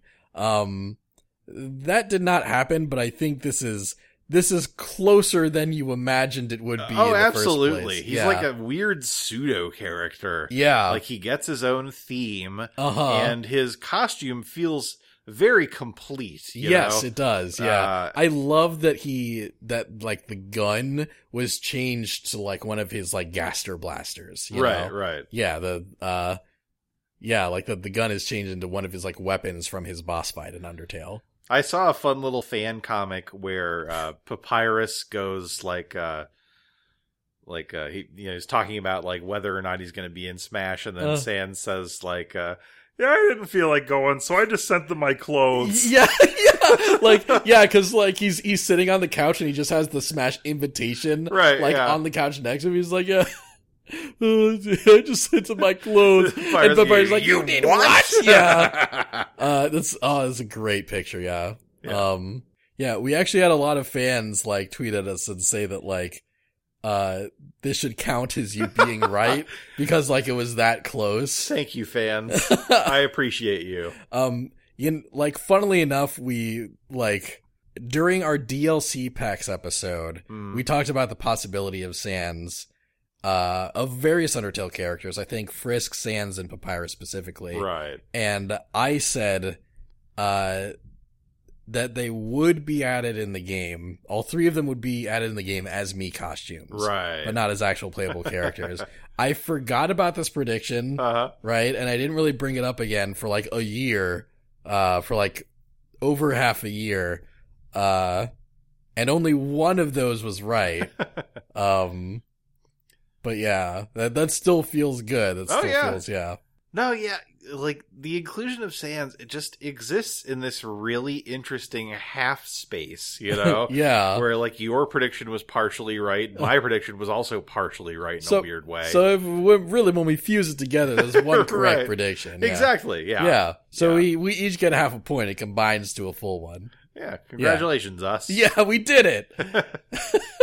um, Sakurai also went on to say after revealing Sans, which by the way, like, you know, he, uh, like, after that video, he didn't say like Gomon's in the game now. He, he like, he's like Sans. right. Sans is now in Smash, Yeah. uh, because he was a very popular request Yes. from a lot of fans. And then he went on to say, like, uh, T- Toby Fox actually came over to my house and we played Smash Bros. together. right. He's actually pretty good.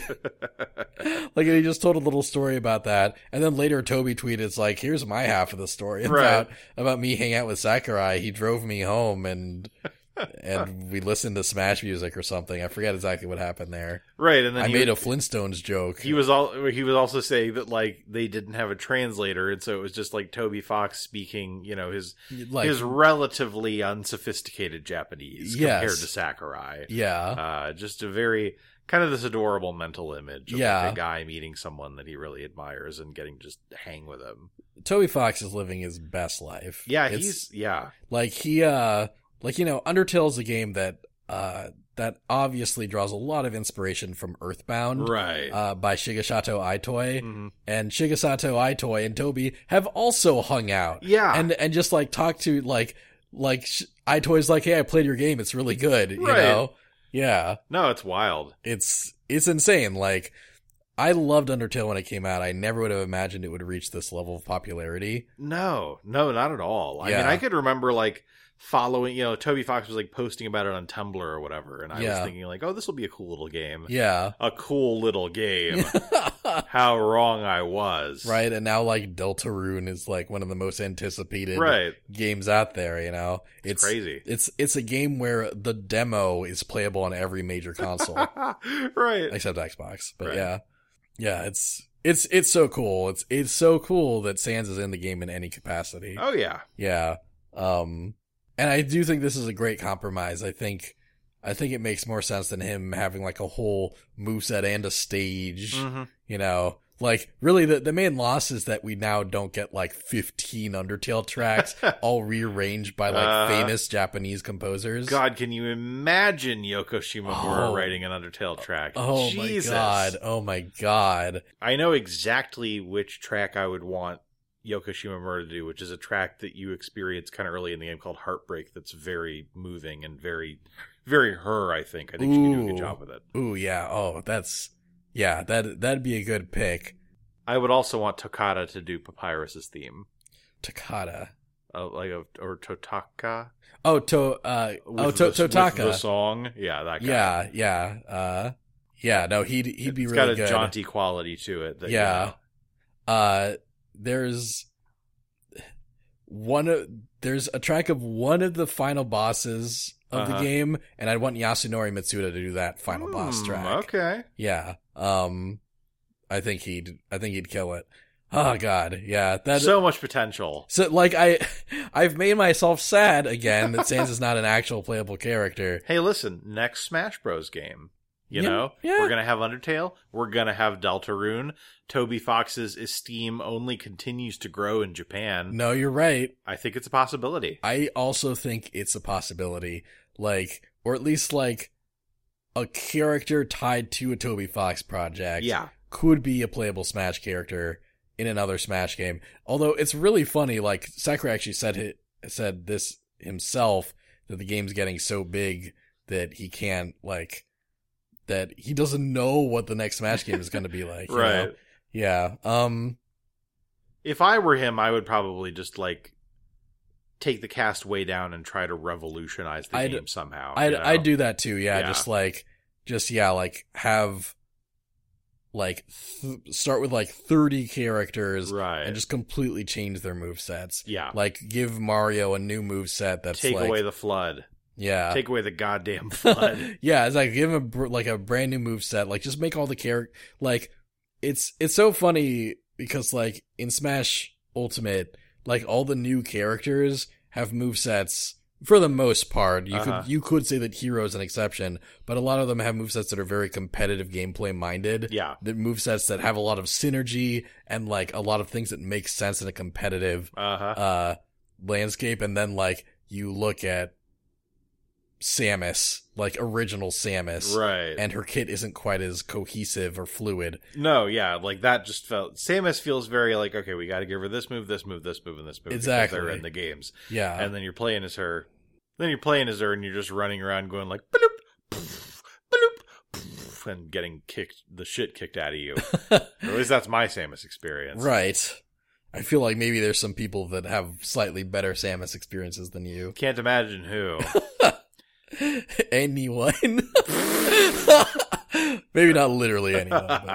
But, uh like a dog would be worse than me at Samus. yeah, probably. It's it's likely. it's likely. It's, it's an, there's an above zero chance of that. I'm just- you're just, you're just like online. You're doing for glory, or well, that doesn't exist anymore. But you know, Yeah. you're playing online. and You're like, oh wow, this is uh literally a Sheba. Oh, that's that's a cute little pun name. And then on the other screen, you know, oh, roof. you just get destroyed. It's it's just that animated GIF of like Maximilian Dude's dog Benny like like b- hitting the controller, Right. like hitting a fight stick with his paws. And it just cuts to like like an infinite being done in Marvel, Right, and then yeah. just a shot of Maximilian like his zooming in on his face. It's like that's incredible. yeah, it's it's just that, but with a dog like playing S- Samus on a GameCube controller. yep. Yeah. Yeah. Good. anyway, um, uh, the last thing that Sakurai showed off is that Squirtle, Ivysaur, and Snake Amiibo are coming on September 20th. All right. And in the hero announcement, he like gingerly just like like you know like picked up Right. like all three amiibo like from his lap this time they were at different spots on the floor and he just like picked them up one by one like it's like he like just reaches down and to the left and he's like squirtle and then he reaches like down in front of him and he's like ivysaur and then like he goes like behind a plant and like picks up snake it's like and snake snake was hiding Next time, I want him to reveal whatever the next amiibo is by doing that trick that like you do to a little kid where you pull a quarter out of their ear, but he just pulls an amiibo out of his ear. good But yeah it doesn't matter what character it is. That's Yeah. what I want. yeah like in a like a magician Yes. But yes, that was the presentation. So, jumping back to the Nintendo Direct itself, there was, uh, Sean and I predicted that there would be a trailer for DLC Pack 4, Right. right? For the next character. Uh, I predicted they would either be Tracer from Overwatch or, uh, as a long shot guess because of a 4chan quote leak unquote, Right. uh, that I didn't have much faith in, but I decided to play with that idea Yeah, sure. uh, or Theo and Marco from Metal Slug. Right. Um, and Sean just uh, held his ground and guessed the Monster Hunter. As I do. We were both wrong. Woo! So there was another leak we talked about last episode where uh, the fourth character was copyrighted by SNK Corporation. Right. Um, and we had some guesses about that also, but I decided that either that Metal Slug character or Mai Shiranui would be the most likely option. Right. Instead, we got a trailer, a really fun trailer actually. yes, that was great. with like uh it showed like the Neo Geo and then like it just like it just riffed off a bunch of different openings from various Neo Geo fighting games. Right. Like all these different uh Neo Geo characters like reaching for the for the like the Smash invitation envelope Mhm. and like missing uh and like uh, some of those were actually like heartbreaking. It's like Oh, yeah. Geese Geese Howard reaches for the envelope and misses. I was certain in that moment that it was going to be Geese Howard Ye- because they hadn't quite established the whole pattern yet. Right. They're like, oh, okay, yeah, the first one missed it. Now Geese is going to get it. And, uh, nope. yeah. Geese uh, did not get it. Yeah, Nako Ruru missed Uh, um, from Samurai Showdown. There, uh, there was another like SNK character. I was like, oh, I wish it was that character instead. right. Um, but uh, finally, like it lands on the floor, and Terry Bogard picks it up. Yep. Um, and uh, and then that trailer ends, and later Sakurai shows ten seconds of gameplay Right. of him doing like the ground fireball, Yeah. and also doing like the dashing forward and punching. And yeah, you know, like initially when the announcement happened, like I was like, this is cool, but compared to the other three announcements, a bit underwhelming. Right. Um, but like, first of all, I do think he's a good pick. I do think he represents like an era Sure. um, of video games that hasn't really been represented yet. Kind of that going to an arcade in the '90s era, you know. right. Um, and also a a fun fact I learned is that you know, uh, Dragon Quest. Uh, Japan loves Dragon Quest, right? Uh huh. That is a really popular uh franchise in Japan. Hero was like the Japan pick. Banjo Kazooie more popular in America and Europe, Sure. right?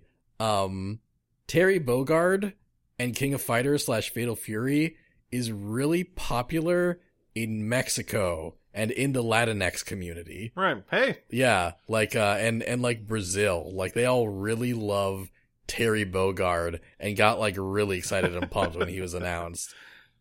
And yeah, you know, that's again, that's kind of like for me, it's similar to the hero situation where it's like I'm not into this, but at least other people are happy about it. Yeah, I yeah, I- I think I think ultimately like he's a good pick and one thing I'm really looking forward to. Uh first of all, like the glimpse of the stage we got, that's a cool stage. Yeah. Yeah, that's a cool stage. And second of all, like musical rearrangements from throughout the Fatal Fury Yeah. from throughout the Fatal Fury and King of Fighters franchise. That'll be cool. Um yeah.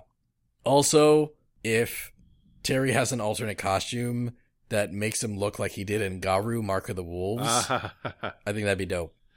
I think that, you know, um, I think that Terry is probably going to feel very satisfying to play. Yes, and in I that agree sense, with I'm that. looking forward to playing as him. I think that his hits will feel really impactful. Yeah, And I'm really interested to see kind of mechanically what they crib from the games he's been in. Yes.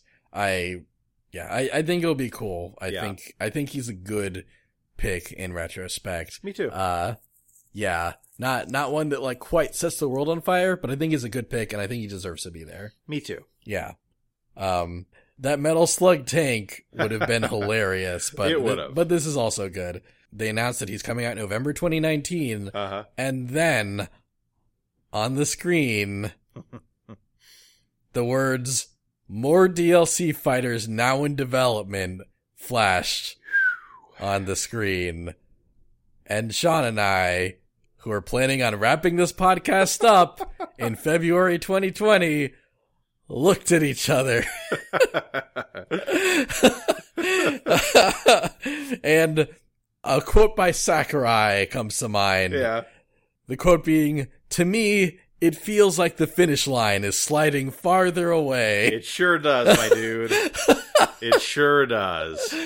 Uh, so, you know, I, honestly, I think this is great news. Me too. I'm, uh, I'm excited about it and I'm excited to like keep doing episodes about this shit. Me too. Um, yeah. In fact, uh, the next, you know, the next episode we're doing will be just us breaking down what this, what this could mean. our, our next episode will be about this one sentence. right. More DLC fighters now in development. yep. Um, So uh, you know, there's your next time on a smashing yeah, theory. I'll say it at the end anyway. It's fine. Okay. It'd, it'd feel weird not to say it at the end, you know? You could just be like, next time on a smashing theory, you already know. Uh, special thanks. I just don't even play the ending music. Just jump straight into Yeah, special thanks. just go. Yeah. Uh, no, I'm not doing that. So, uh, it's cool news. In fact, I think, I think some of our listeners want to talk about this cool news. Well, then why don't we listen to what our listeners have to say? Ooh, opening some listener mail. Oh, don't be a listener snail. I hate that. Do that fast. First email, uh, from Anthony S. Hey guys. I felt like the direct this time around was missing something, as it didn't do much to create excitement for Zelda, Luigi's Mansion, or Animal Crossing. In regards to Pokemon, we can at least all get excited about a hundred types of curry being added. yes, you read that correctly. There'll be a hundred types of curry. Exactly what the community has been longing for. Giving credit where it's due, Sean is on a hot streak, not just correctly predicting Banjo, but also Sans, sort of, lol. I think there's three big things to get excited about from this direct. SNES games, uh, good job, Daniel, Xenoblade, and finally more Smash DLC. Praise be to the RPM gods. So, guys, here's my questions. One, do you think we'll be getting the full fighter pass of five? hmm. Two, do you think the second fighter pass will be all third party reps again? Ah. And three, at the end of the Smash video with Sakurai, did you guys interpret that as everyone is here will not be the case for the next game? Because he seemed like it wouldn't be possible for the next time around to have so many franchises in one place. Thanks, guys. Anthony S. Yes, I will send you a tweet. So I think that we kind of are we kind of already answered the last question. Yeah, we, we did we did talk about that a bit. Yeah, I feel like the next Smash game, if and when it exists, will be a reboot basically. Yeah. Um, but yeah, I, uh, so the first question, do you think we'll be getting a full fighter pass of five? I think, I think we'll like, we'll talk about that and we'll tackle that in the next episode. Yeah. I think one interesting thing is do we think the second fighter pass will be all third party reps again? Uh huh. And that's a really good question. Yeah, it really is. Like, uh, because I, one thing I do think is that they, they will all be new franchises. One of the things that Sakurai said is that, like, it's an opportunity to keep adding new worlds to the game, Yeah. right? Like, if, as long as we add new characters, we can add new worlds. So I think there'll be an emphasis on, on adding characters from franchises that aren't represented playably yet hmm um, as opposed to stuff like adding Byleth from Fire Emblem or adding a new Pokemon from Sword and Shield, right? Right, Not that right. I think those are impossible. sure. Um, but we've gotten some cool new first party games come out since the announcement of the first Fighters Pass. Uh huh. Uh, like for example, what if we got the protagonist from Astral Chain as a DLC character. That would be cool. That'd Yeah. be really cool. Um, and I think that's, uh, you know, that, that wouldn't be the wildest thing, right? And, uh, and that's a good question. I, so I think I'm not going to commit to an answer yet. Okay. Um, but those are really good questions, Anthony asked. Good, good f- thought flavors. Good- That, Good sleuthing, S. good, good. Uh, what's, what's a blank for thought? What's, uh, food for thought? Ah, good, yes. good food for thought. I knew it was something that you put in your mouth. Uh, Good lozenge for thought. a good thought uh sausage nope That Uh, sounds like a D tier Superman villain. hello i'm the thought sausage mr mixie pitlick was busy You may think that kryptonite is your only weakness, but wait until my sausages infect your mind. prepare for the terror i have brought brought worst uh, so so thanks anthony yep, thanks. Good good questions. Here's an email from Mr. Goobermania. Hello. Hope you guys saw my tweet about this email. guys, this is very funny, but it's not going to stay funny for very long. oh, don't listen to what he's saying right now. It's going to be funny for me until this podcast is over. I wanted to quickly tell you how the reveal of Terry and Smash went for me and my kids. After getting off work, then picking up the kids from school and rushing home in time for the direct, we were eagerly awaiting to see if we would get a new Smash character announcement. When the announcement started rolling, we all perked up. My two oldest sons are seven and five years old. They started screaming when it showed the Smash invitation. Finally, Terry gets announced and we all gasped. After a few seconds of silence, my oldest son says, who is that? Is that Red from Pokemon?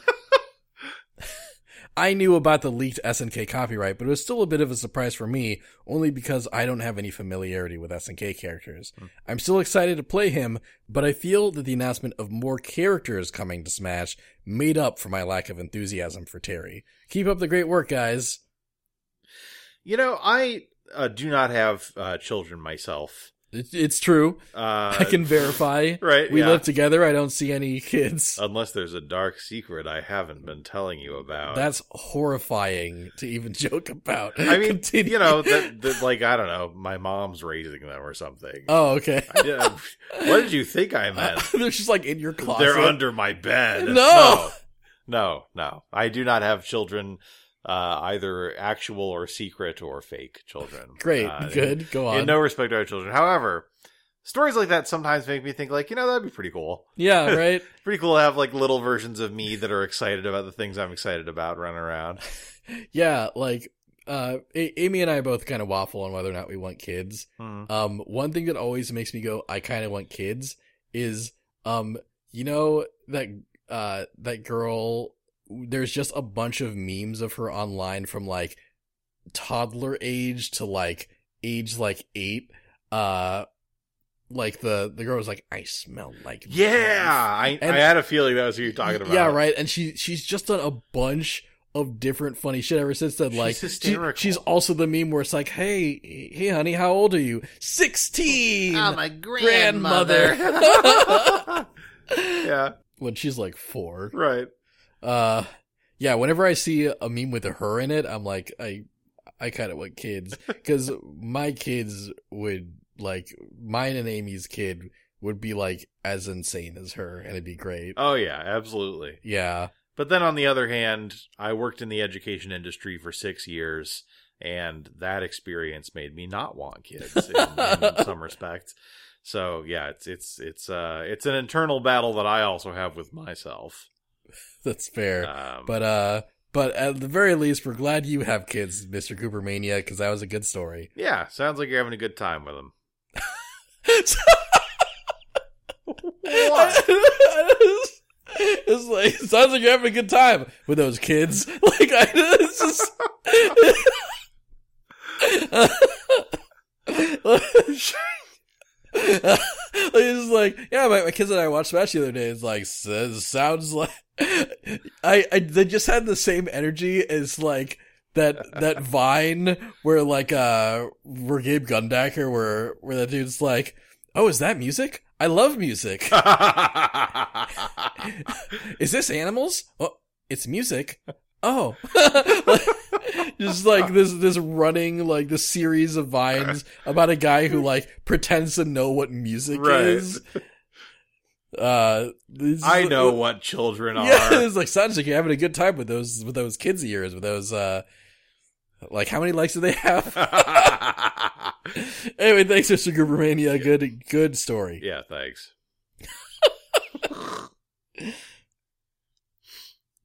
Mitch E on Twitter says, The best announcement was more DLC. So now I can keep predicting fighters for even longer. and maybe Isaac has a chance again. That'd be cool. Yeah. Uh, he's already an assist trophy, isn't he? No, no, or is that? Wait, he is an assist trophy Yeah, again. yeah, yeah, Wait, yeah. is he? Yeah, he's an assist trophy Yeah. again. Yeah, I mean, so if they felt like upgrading him, I would not say no. yeah. I I do still think, yeah, that if they're an assist trophy, they will not Yeah, they will not be playable. Sorry, Waluigi fans. Uh but I don't know why I'm apologizing to. I'm, I don't know why I'm apologizing to Waluigi Well, fans right. because that that ship has sailed a while ago. yes, Uh, yeah. I I would love you know for there to be some main main cast Golden Sun representation in Yeah. the game, but uh, yeah, I don't think it's happening. yeah. Sorry, Mitch, and thank you for writing in. Yes. I I hope so too. I guess follow your dreams. James M Uh huh. says to us on Twitter, Hey guys, I love the SNES edition. We will get more SNES games, but not on a particular schedule. What one SNES game could Nintendo add that would get the most people to get or renew Nintendo Online? Oh, that's an interesting way to frame that question. Yeah, like what? Right. What Nintendo, what Super Nintendo game would you release on that service Mm. that isn't already on there to Hmm. drive like more subscribers to the service? Uh, do you have any thoughts about that? Um, yeah, my mine's an interesting one because I don't know. Like, my answer is based less on like is based less on like a franchise that is enjoyed by tens of millions, but more that the fan base it does have is so dedicated to it that I Mhm. could see them buying Nintendo Online to experience it again, Okay. and that is Earthbound yeah, yeah. like yeah. you know earthbound's got such a such like you know a a, a dedicated sure. fan base that i i feel like that would drive a lot of sales with people they're like oh if i download earthbound on nintendo online then right. then nintendo will see that i will download earthbound sure. and that i would also download mother 3 um, and al- also like for people that haven't played Earthbound, because Earthbound is such like a a critical like darling, you Yeah, know. yeah. I think there's a lot of people that have yet to play Earthbound still, but will hear like, oh, if I pay twenty dollars for an entire year, I can check this game out finally, and also like Yoshi's Island and shit, right. right. So uh, I I think that that that's my answer. Yeah. Okay. What about you? Um, I don't have an answer that's that good. I'll just say the let's say Donkey Kong Country Okay. because I feel as though it's like a classic platformer that's kind of missing. yeah. and you know since rare was involved they're you know i feel as though they could kind of ride on that high a little bit you know Yeah. like we're, we're doing this friendship with rare thing Uh we huh. got banjo kazooie and smash and you can play this classic rare platformer that put them on the map you know Yeah. like i think that uh i think that'd be a good choice to bring some people in Yeah. No, I yeah, I think that's a good call. cool Yeah. Uh although I'd say Donkey Kong Country 2 might drive more people to the service than the first one. It'd drive me more to well i'm already on there but you know what i mean like Yeah. that's, that's the one that i want Yeah, I I think that's probably the the most beloved of the of the countries. yeah G- Get out of here, France. Number two, America. Number one, Donkey Kong Country. Two. Well, our our esteem has fallen. Yeah, exactly. We are far from second most beloved at this point. Number two, probably fucking Norway or something. Yeah. Number one, Donkey Kong. Country 2. yeah. No, I, I, I do not blame people for losing esteem in this country right Although, now. you know, really, if, if it was like a list of countries that have militaries that could destroy the entire world, number two, USA. Number one, King Don- K. Rules Military. Donkey Kong Country 2. what an what an honor. uh, uh, thanks, James M. Good question. Yep, thanks. Pac-Man Vice on Twitter says, "Hey guys, I have an interesting theory for you, not regarding who will be included in the next round of DLC characters, but about how it will be done. Hmm. One word: gotchas. Oh, no. My theory is that they'll release ten new characters, but to get them, you use a gotcha system." Oh. Pac-Man Vice, this is the most horrifying thing Why I've ever did you read. do that? This is the first listener mail where I can honestly say, like, I wish you hadn't writ- written this. like thank you, like thank you for writing to us. Thank you for writing in. but, But, this you know, is horrifying. Next time, talk about Pac Man's vices. You know? Hey guys, I'd like to tell you that Pac-Man is an alcoholic. then I'd be like, yeah, thanks for writing in. man. That was interesting. but this, this, this, this. Uh, Pac-Man Vice, I I'm very happy to say that I think this is incredibly unlikely. Uh, yeah. Uh, yeah, I think, I think Nintendo continuing, Nintendo saying that they're going to release more DLC characters kind of shows to me that they're very happy with how their current DLC model Right. has worked out. And I think things will keep going that way. I think gotcha would obviously just complicate things in this particular instance so much that it would kind of decrease their sales. And I think they know that. Yeah. I, I Um, hope they know that. Yeah. So thank you, Pac-Man Vice, for ruining our Yeah. day. Thank you, Pac Man Vice, for sending us a listener mail that actually allowed me to roast one of our listeners. yeah, I like actually thank you for sending us mail. yeah, for real. Ev- Uh, yes, ev- even that suggestion is appreciated to Yeah. hear from our peeps.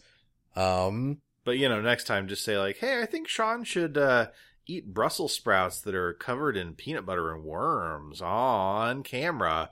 I'd be like, "Yeah, thanks, man." you not like Brussels At least sprouts? didn't say shit about. Um, I've had Brussels sprouts that I have liked on exactly one occasion, and it was when our former roommate Dan made them, and I said, "God, these Brussels sprouts are so good. What did you do?" And he said, "Butter, Yeah. lots of butter." That, that's that's really funny because I, I guess I vaguely remember that because when you're like I've had exactly one Brussels sprout that I like and in my head I was just like you should really just drown him in butter and right. and then uh yeah that's yeah Yeah. Garrett D sent us a Facebook message. Alrighty. Here's a listener mail.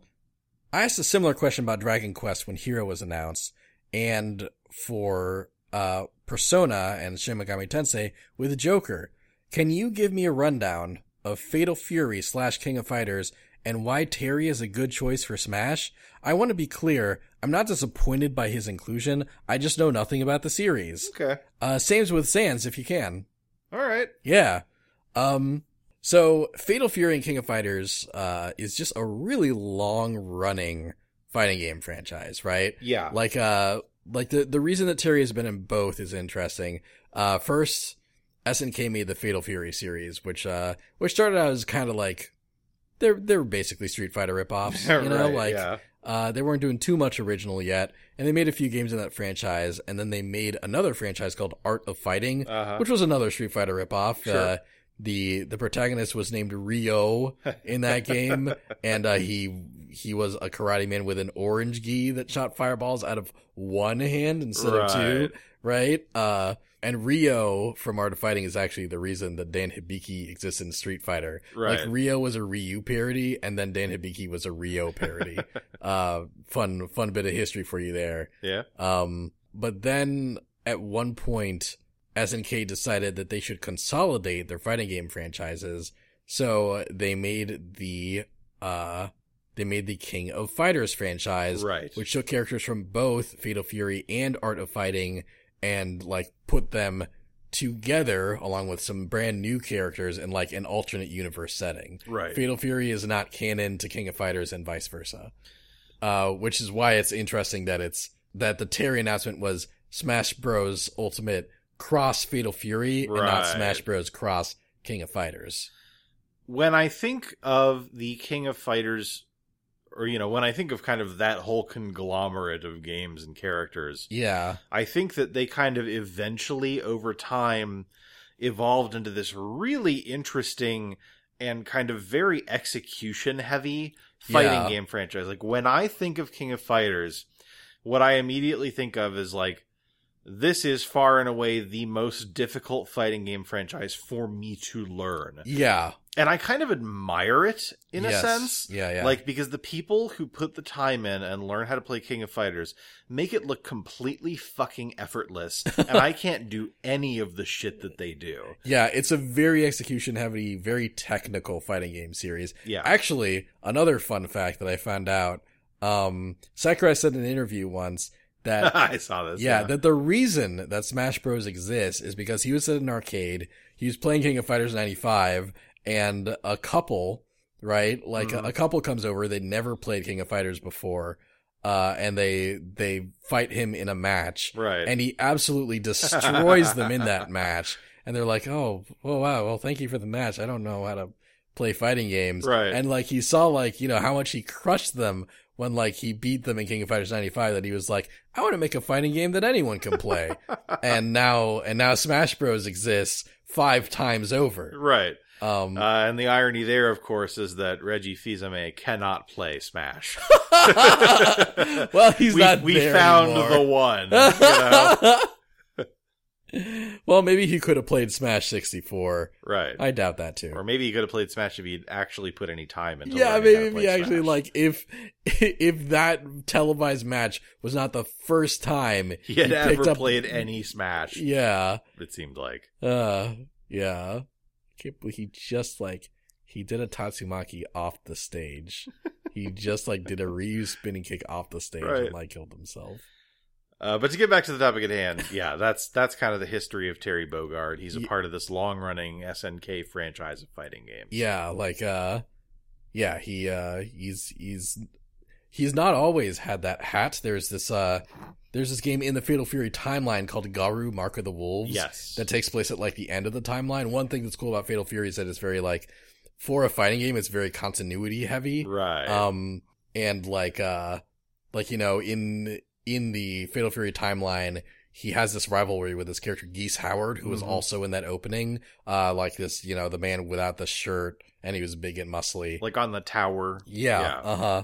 Like they're basically like bitter bitter rivals. Like he's this big villain Yeah. um and uh and like i think terry like kills geese howard at some point and then in garo mark of the wolves it takes place like 10 years after all that Okay. and terry is raised is like is training geese howard's son rock howard that's cool. I did not know that. Yeah, that's Ro- so cool. yeah rock howard is like terry's protege now Okay. and he kind of has like a mix of like geese's and terry's moves wow. yeah Wow. yeah Another cool thing about Garu Mark of the Wolves is sometimes just like Google Garu Mark of the Wolves backgrounds. it oh it has some of the most gorgeous stages in fighting game history yeah, absolutely. yeah Insane. Yeah, like uh and like the sprite work for the characters is also really good. Yeah. Uh really I'm glad Fatal Fury exists because Garu Mark of the Wolves exists thanks to Fatal Fury. Right. Like, honestly I haven't like I'm not too crazy about like the first few Fatal Fury games. Uh, But fa- but Garu Mark of the Wolves has some of like my favorite fighting game character designs. For example, there's Tizok, uh, this this pro wrestler with like a bird head right. Uh, yeah, yeah. who uh who actually shows up in King of Fighters 14 later um but like uh but under a different personality like Right. Tizak is like his his face wrestler personality Uh-huh. and he has a heel personality called the King of Dinosaurs where he trades out the brew mask for a dinosaur mask and it's like vicious dinosaur wrestling moves um So this is an interesting uh, little franchise that we have here. yeah I I didn't even mention my favorite Garu character All right. a man named Cush Nude Butt. You're looking at me like I'm I'm like toying with you and I'm kidding, but that's a real character in in Gar Mark of the Wolves. I believe that you're not, but that does sound like a character that you would make up.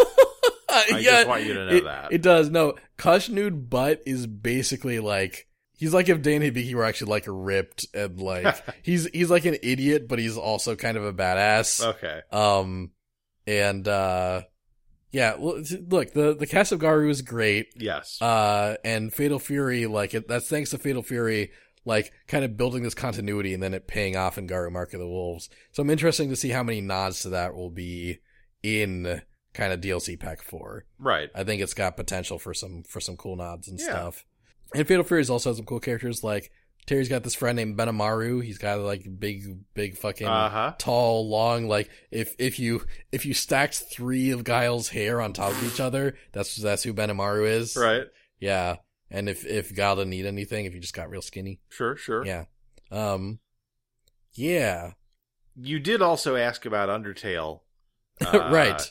And uh, I guess I'll just also say that um, Undertale is a really interesting RPG, indie RPG, Yeah. uh, made by this very talented uh, creator, Toby Fox. Uh huh. Um, and Sans is a central character in that game uh, who has been very popular and kind of featured in many memes. Yeah. It's it's kind of wild that he is like that. He's more popular than the protagonist. right. because like um because yeah like in in undertale you you never play as sans you Right. know um he's just he's just an important character yes. um and you know you don't uh you don't really realize how important he is at the beginning um right. uh, but the ways in which he's important has made fans latch onto him a whole lot Yes. and uh sans is associated with one of the most iconic themes in the game which is megalovania yes. um, I think outside of lore stuff, Sans is also just like a really like charming and funny character. Oh yeah. Like he he just like in the game, a lot of what he does is just like make puns and jokes and Right. like and like he he's just kind of like lazy and and laid back and his brother is really high strung and they almost have like a like a comedy duo thing going. very Bert and Ernie. Yeah, Yeah. very Bird and Ernie. Yeah, yeah. San- Santa's cool, and Undertale's a cool game. It's uh, it's it's become one of my favorites. Really, it uh, Yeah. like It's really um interesting and there's almost a sense in which it reminds me of like like I think that there are some creators who kind of like take uh you know an established medium and then they use it to kind of explore video game conventions in a way that's never really been done before. yeah, that's that's a good analysis. And like yeah, Toby, um, like it's both like kind of a deconstruction of JRPGs, but also a very good and fun JRPG to play. Yeah. Um, and I, yeah, I pretty much recommend it to everyone.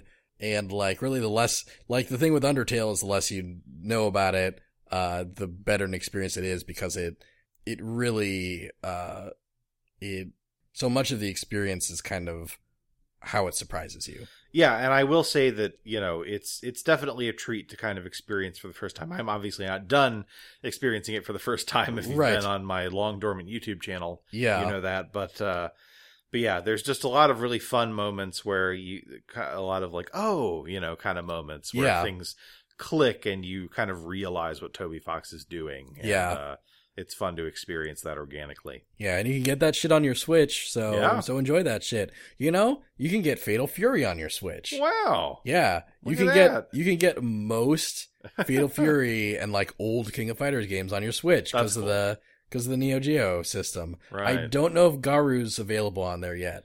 But if it is, If- check it out. Yeah, if it is, maybe I should pick it up. Oh, Yeah, Garu's really good. they'll fight you in it if you pick it up. Yeah, I I don't the the Joy Cons are such a lame way to play fighting games. Yeah, and you know, I I don't love syncing up Joy-Con multiple Joy-Cons to the same Switch. Oh, really? Yeah, well, I mean, I think part of it is just the way that we have our living room organized Sure. because we have like kind of a like a TV stand.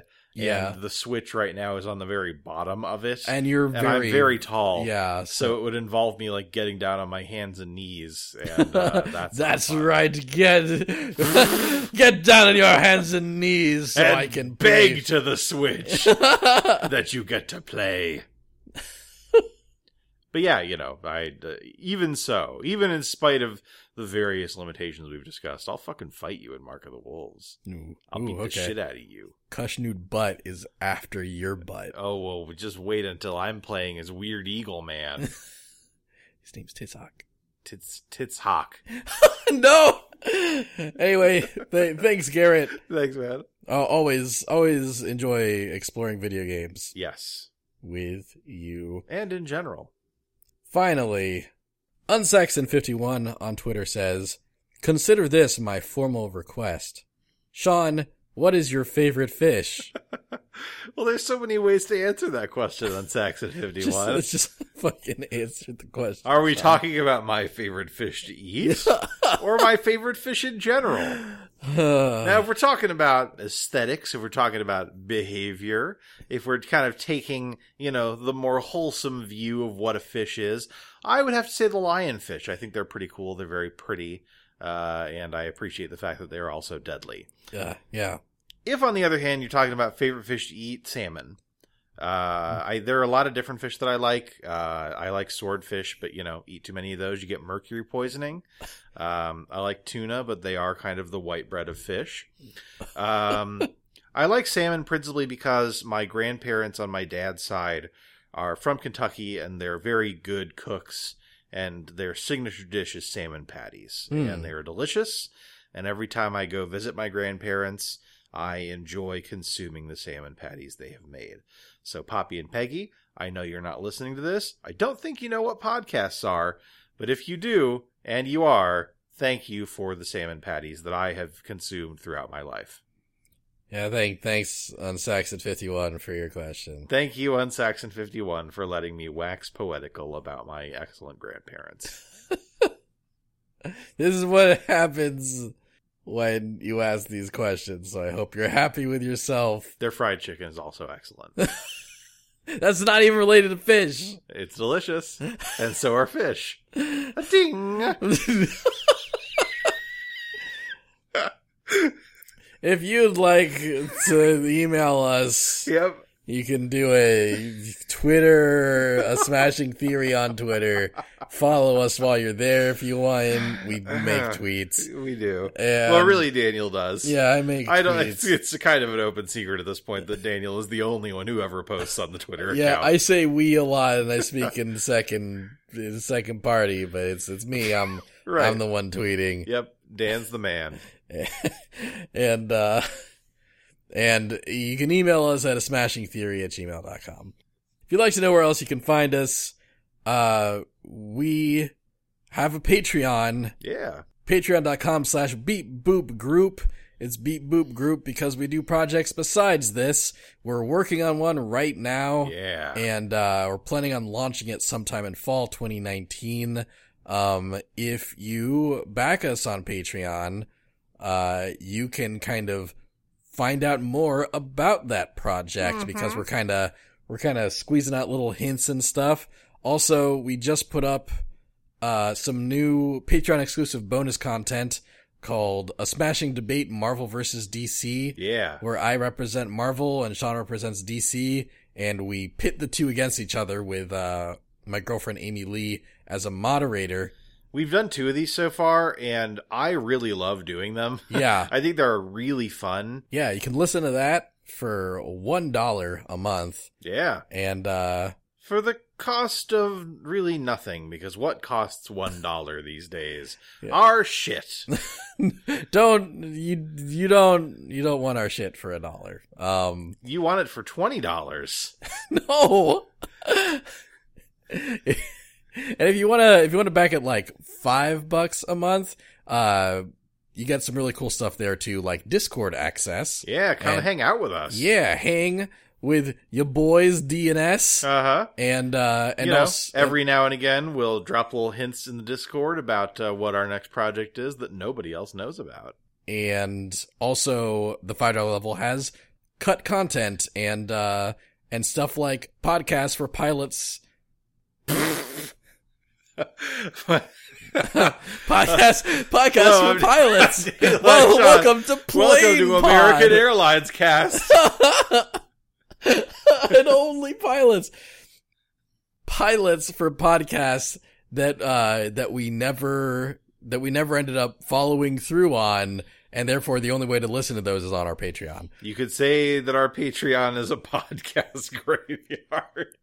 I would I don't say that. I'm not, that's not true. But there are some pilots on there from shows that are dead. and if you don't want to see us in the graveyard, please consider contributing. The podcast graveyard is really just, it's a part of Beat Boop Group if it were like a town. Yeah. You know, it's, it's off to the side. Sure. Anyway, next time on a smashing theory. You already know. Yeah. but- Special thanks. What was, what was yeah. Next time on a smashing theory. Fuck you.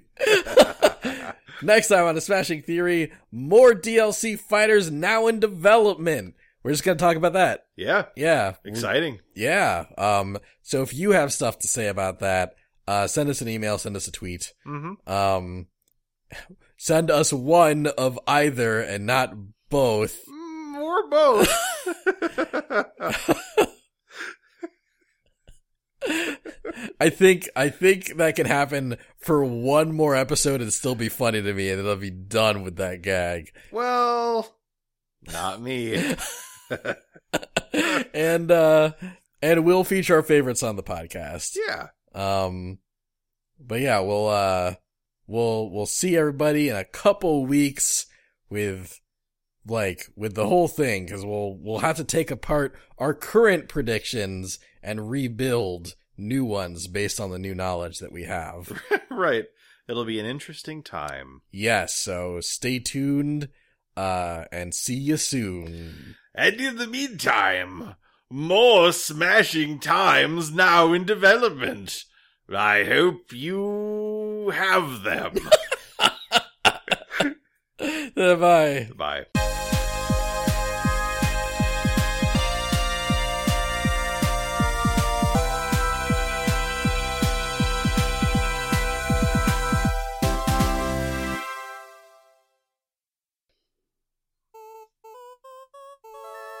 Special thanks. Mm, special thanks. Special thanks to Lonald. Thank you so much, Lonel, for all you do in this wide world. Lonald, I don't know if you play Smash. If you want to play Smash, you can play some Smash. Yeah. Special thanks to Nymph. Thank you, Nymph.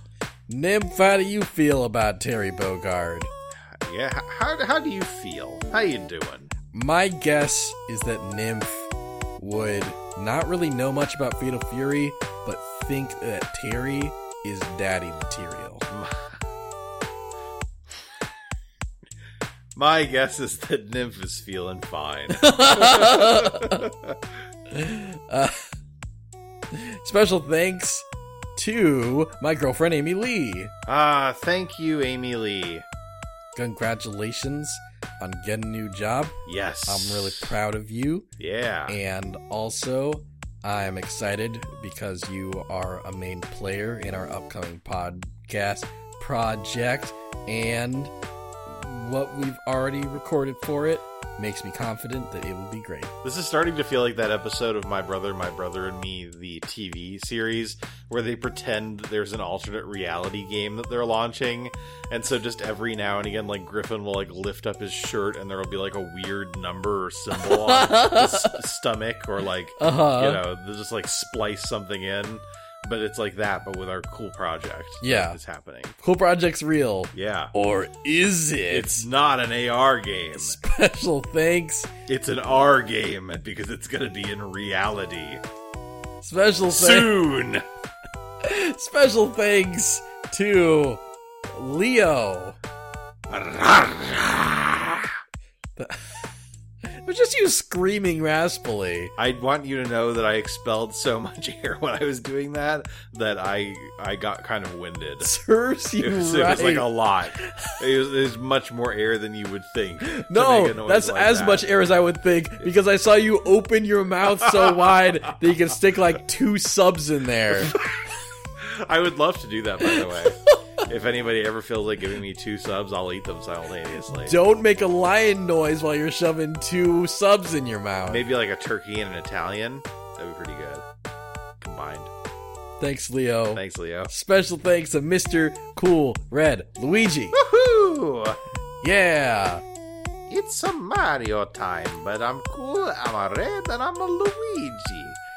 Mr. Cool Red Luigi, Woohoo. I still think your joke about Ken with a baseball hat was funny. Yeah. And accurate. You know, uh, I really love that meme actually, where like s- someone was like, Terry's just a jacked Pokemon trainer. You've seen that meme? Uh, I haven't, but I agree. Yeah.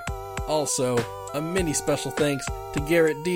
You won't officially be a part of this tier until October, but but you you backed us at this tier specifically because we roasted you last episode, and I think that's really great. Yeah, thanks, Garrett D. Yeah. And I hope that roast didn't burn too much. What? You hope it burned too I much? said I hope that roast didn't burn too much. It sounded like you said I hope that roastin' burned too much. and not even burned with like ed it's like you said i hope that roastin' burned too much like it's You have no faith in me as a human being. Do you have thought that I said that?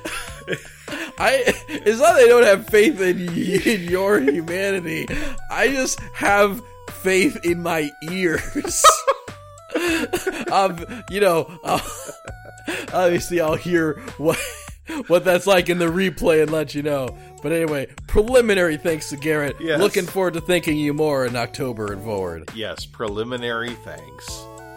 Special thanks to all of our patrons. If you want special thanks from us also, you can back us at the $20 or higher tier on patreon.com slash beepboob group and you can have a wonderful experience like all of our patrons are clearly having. Yes.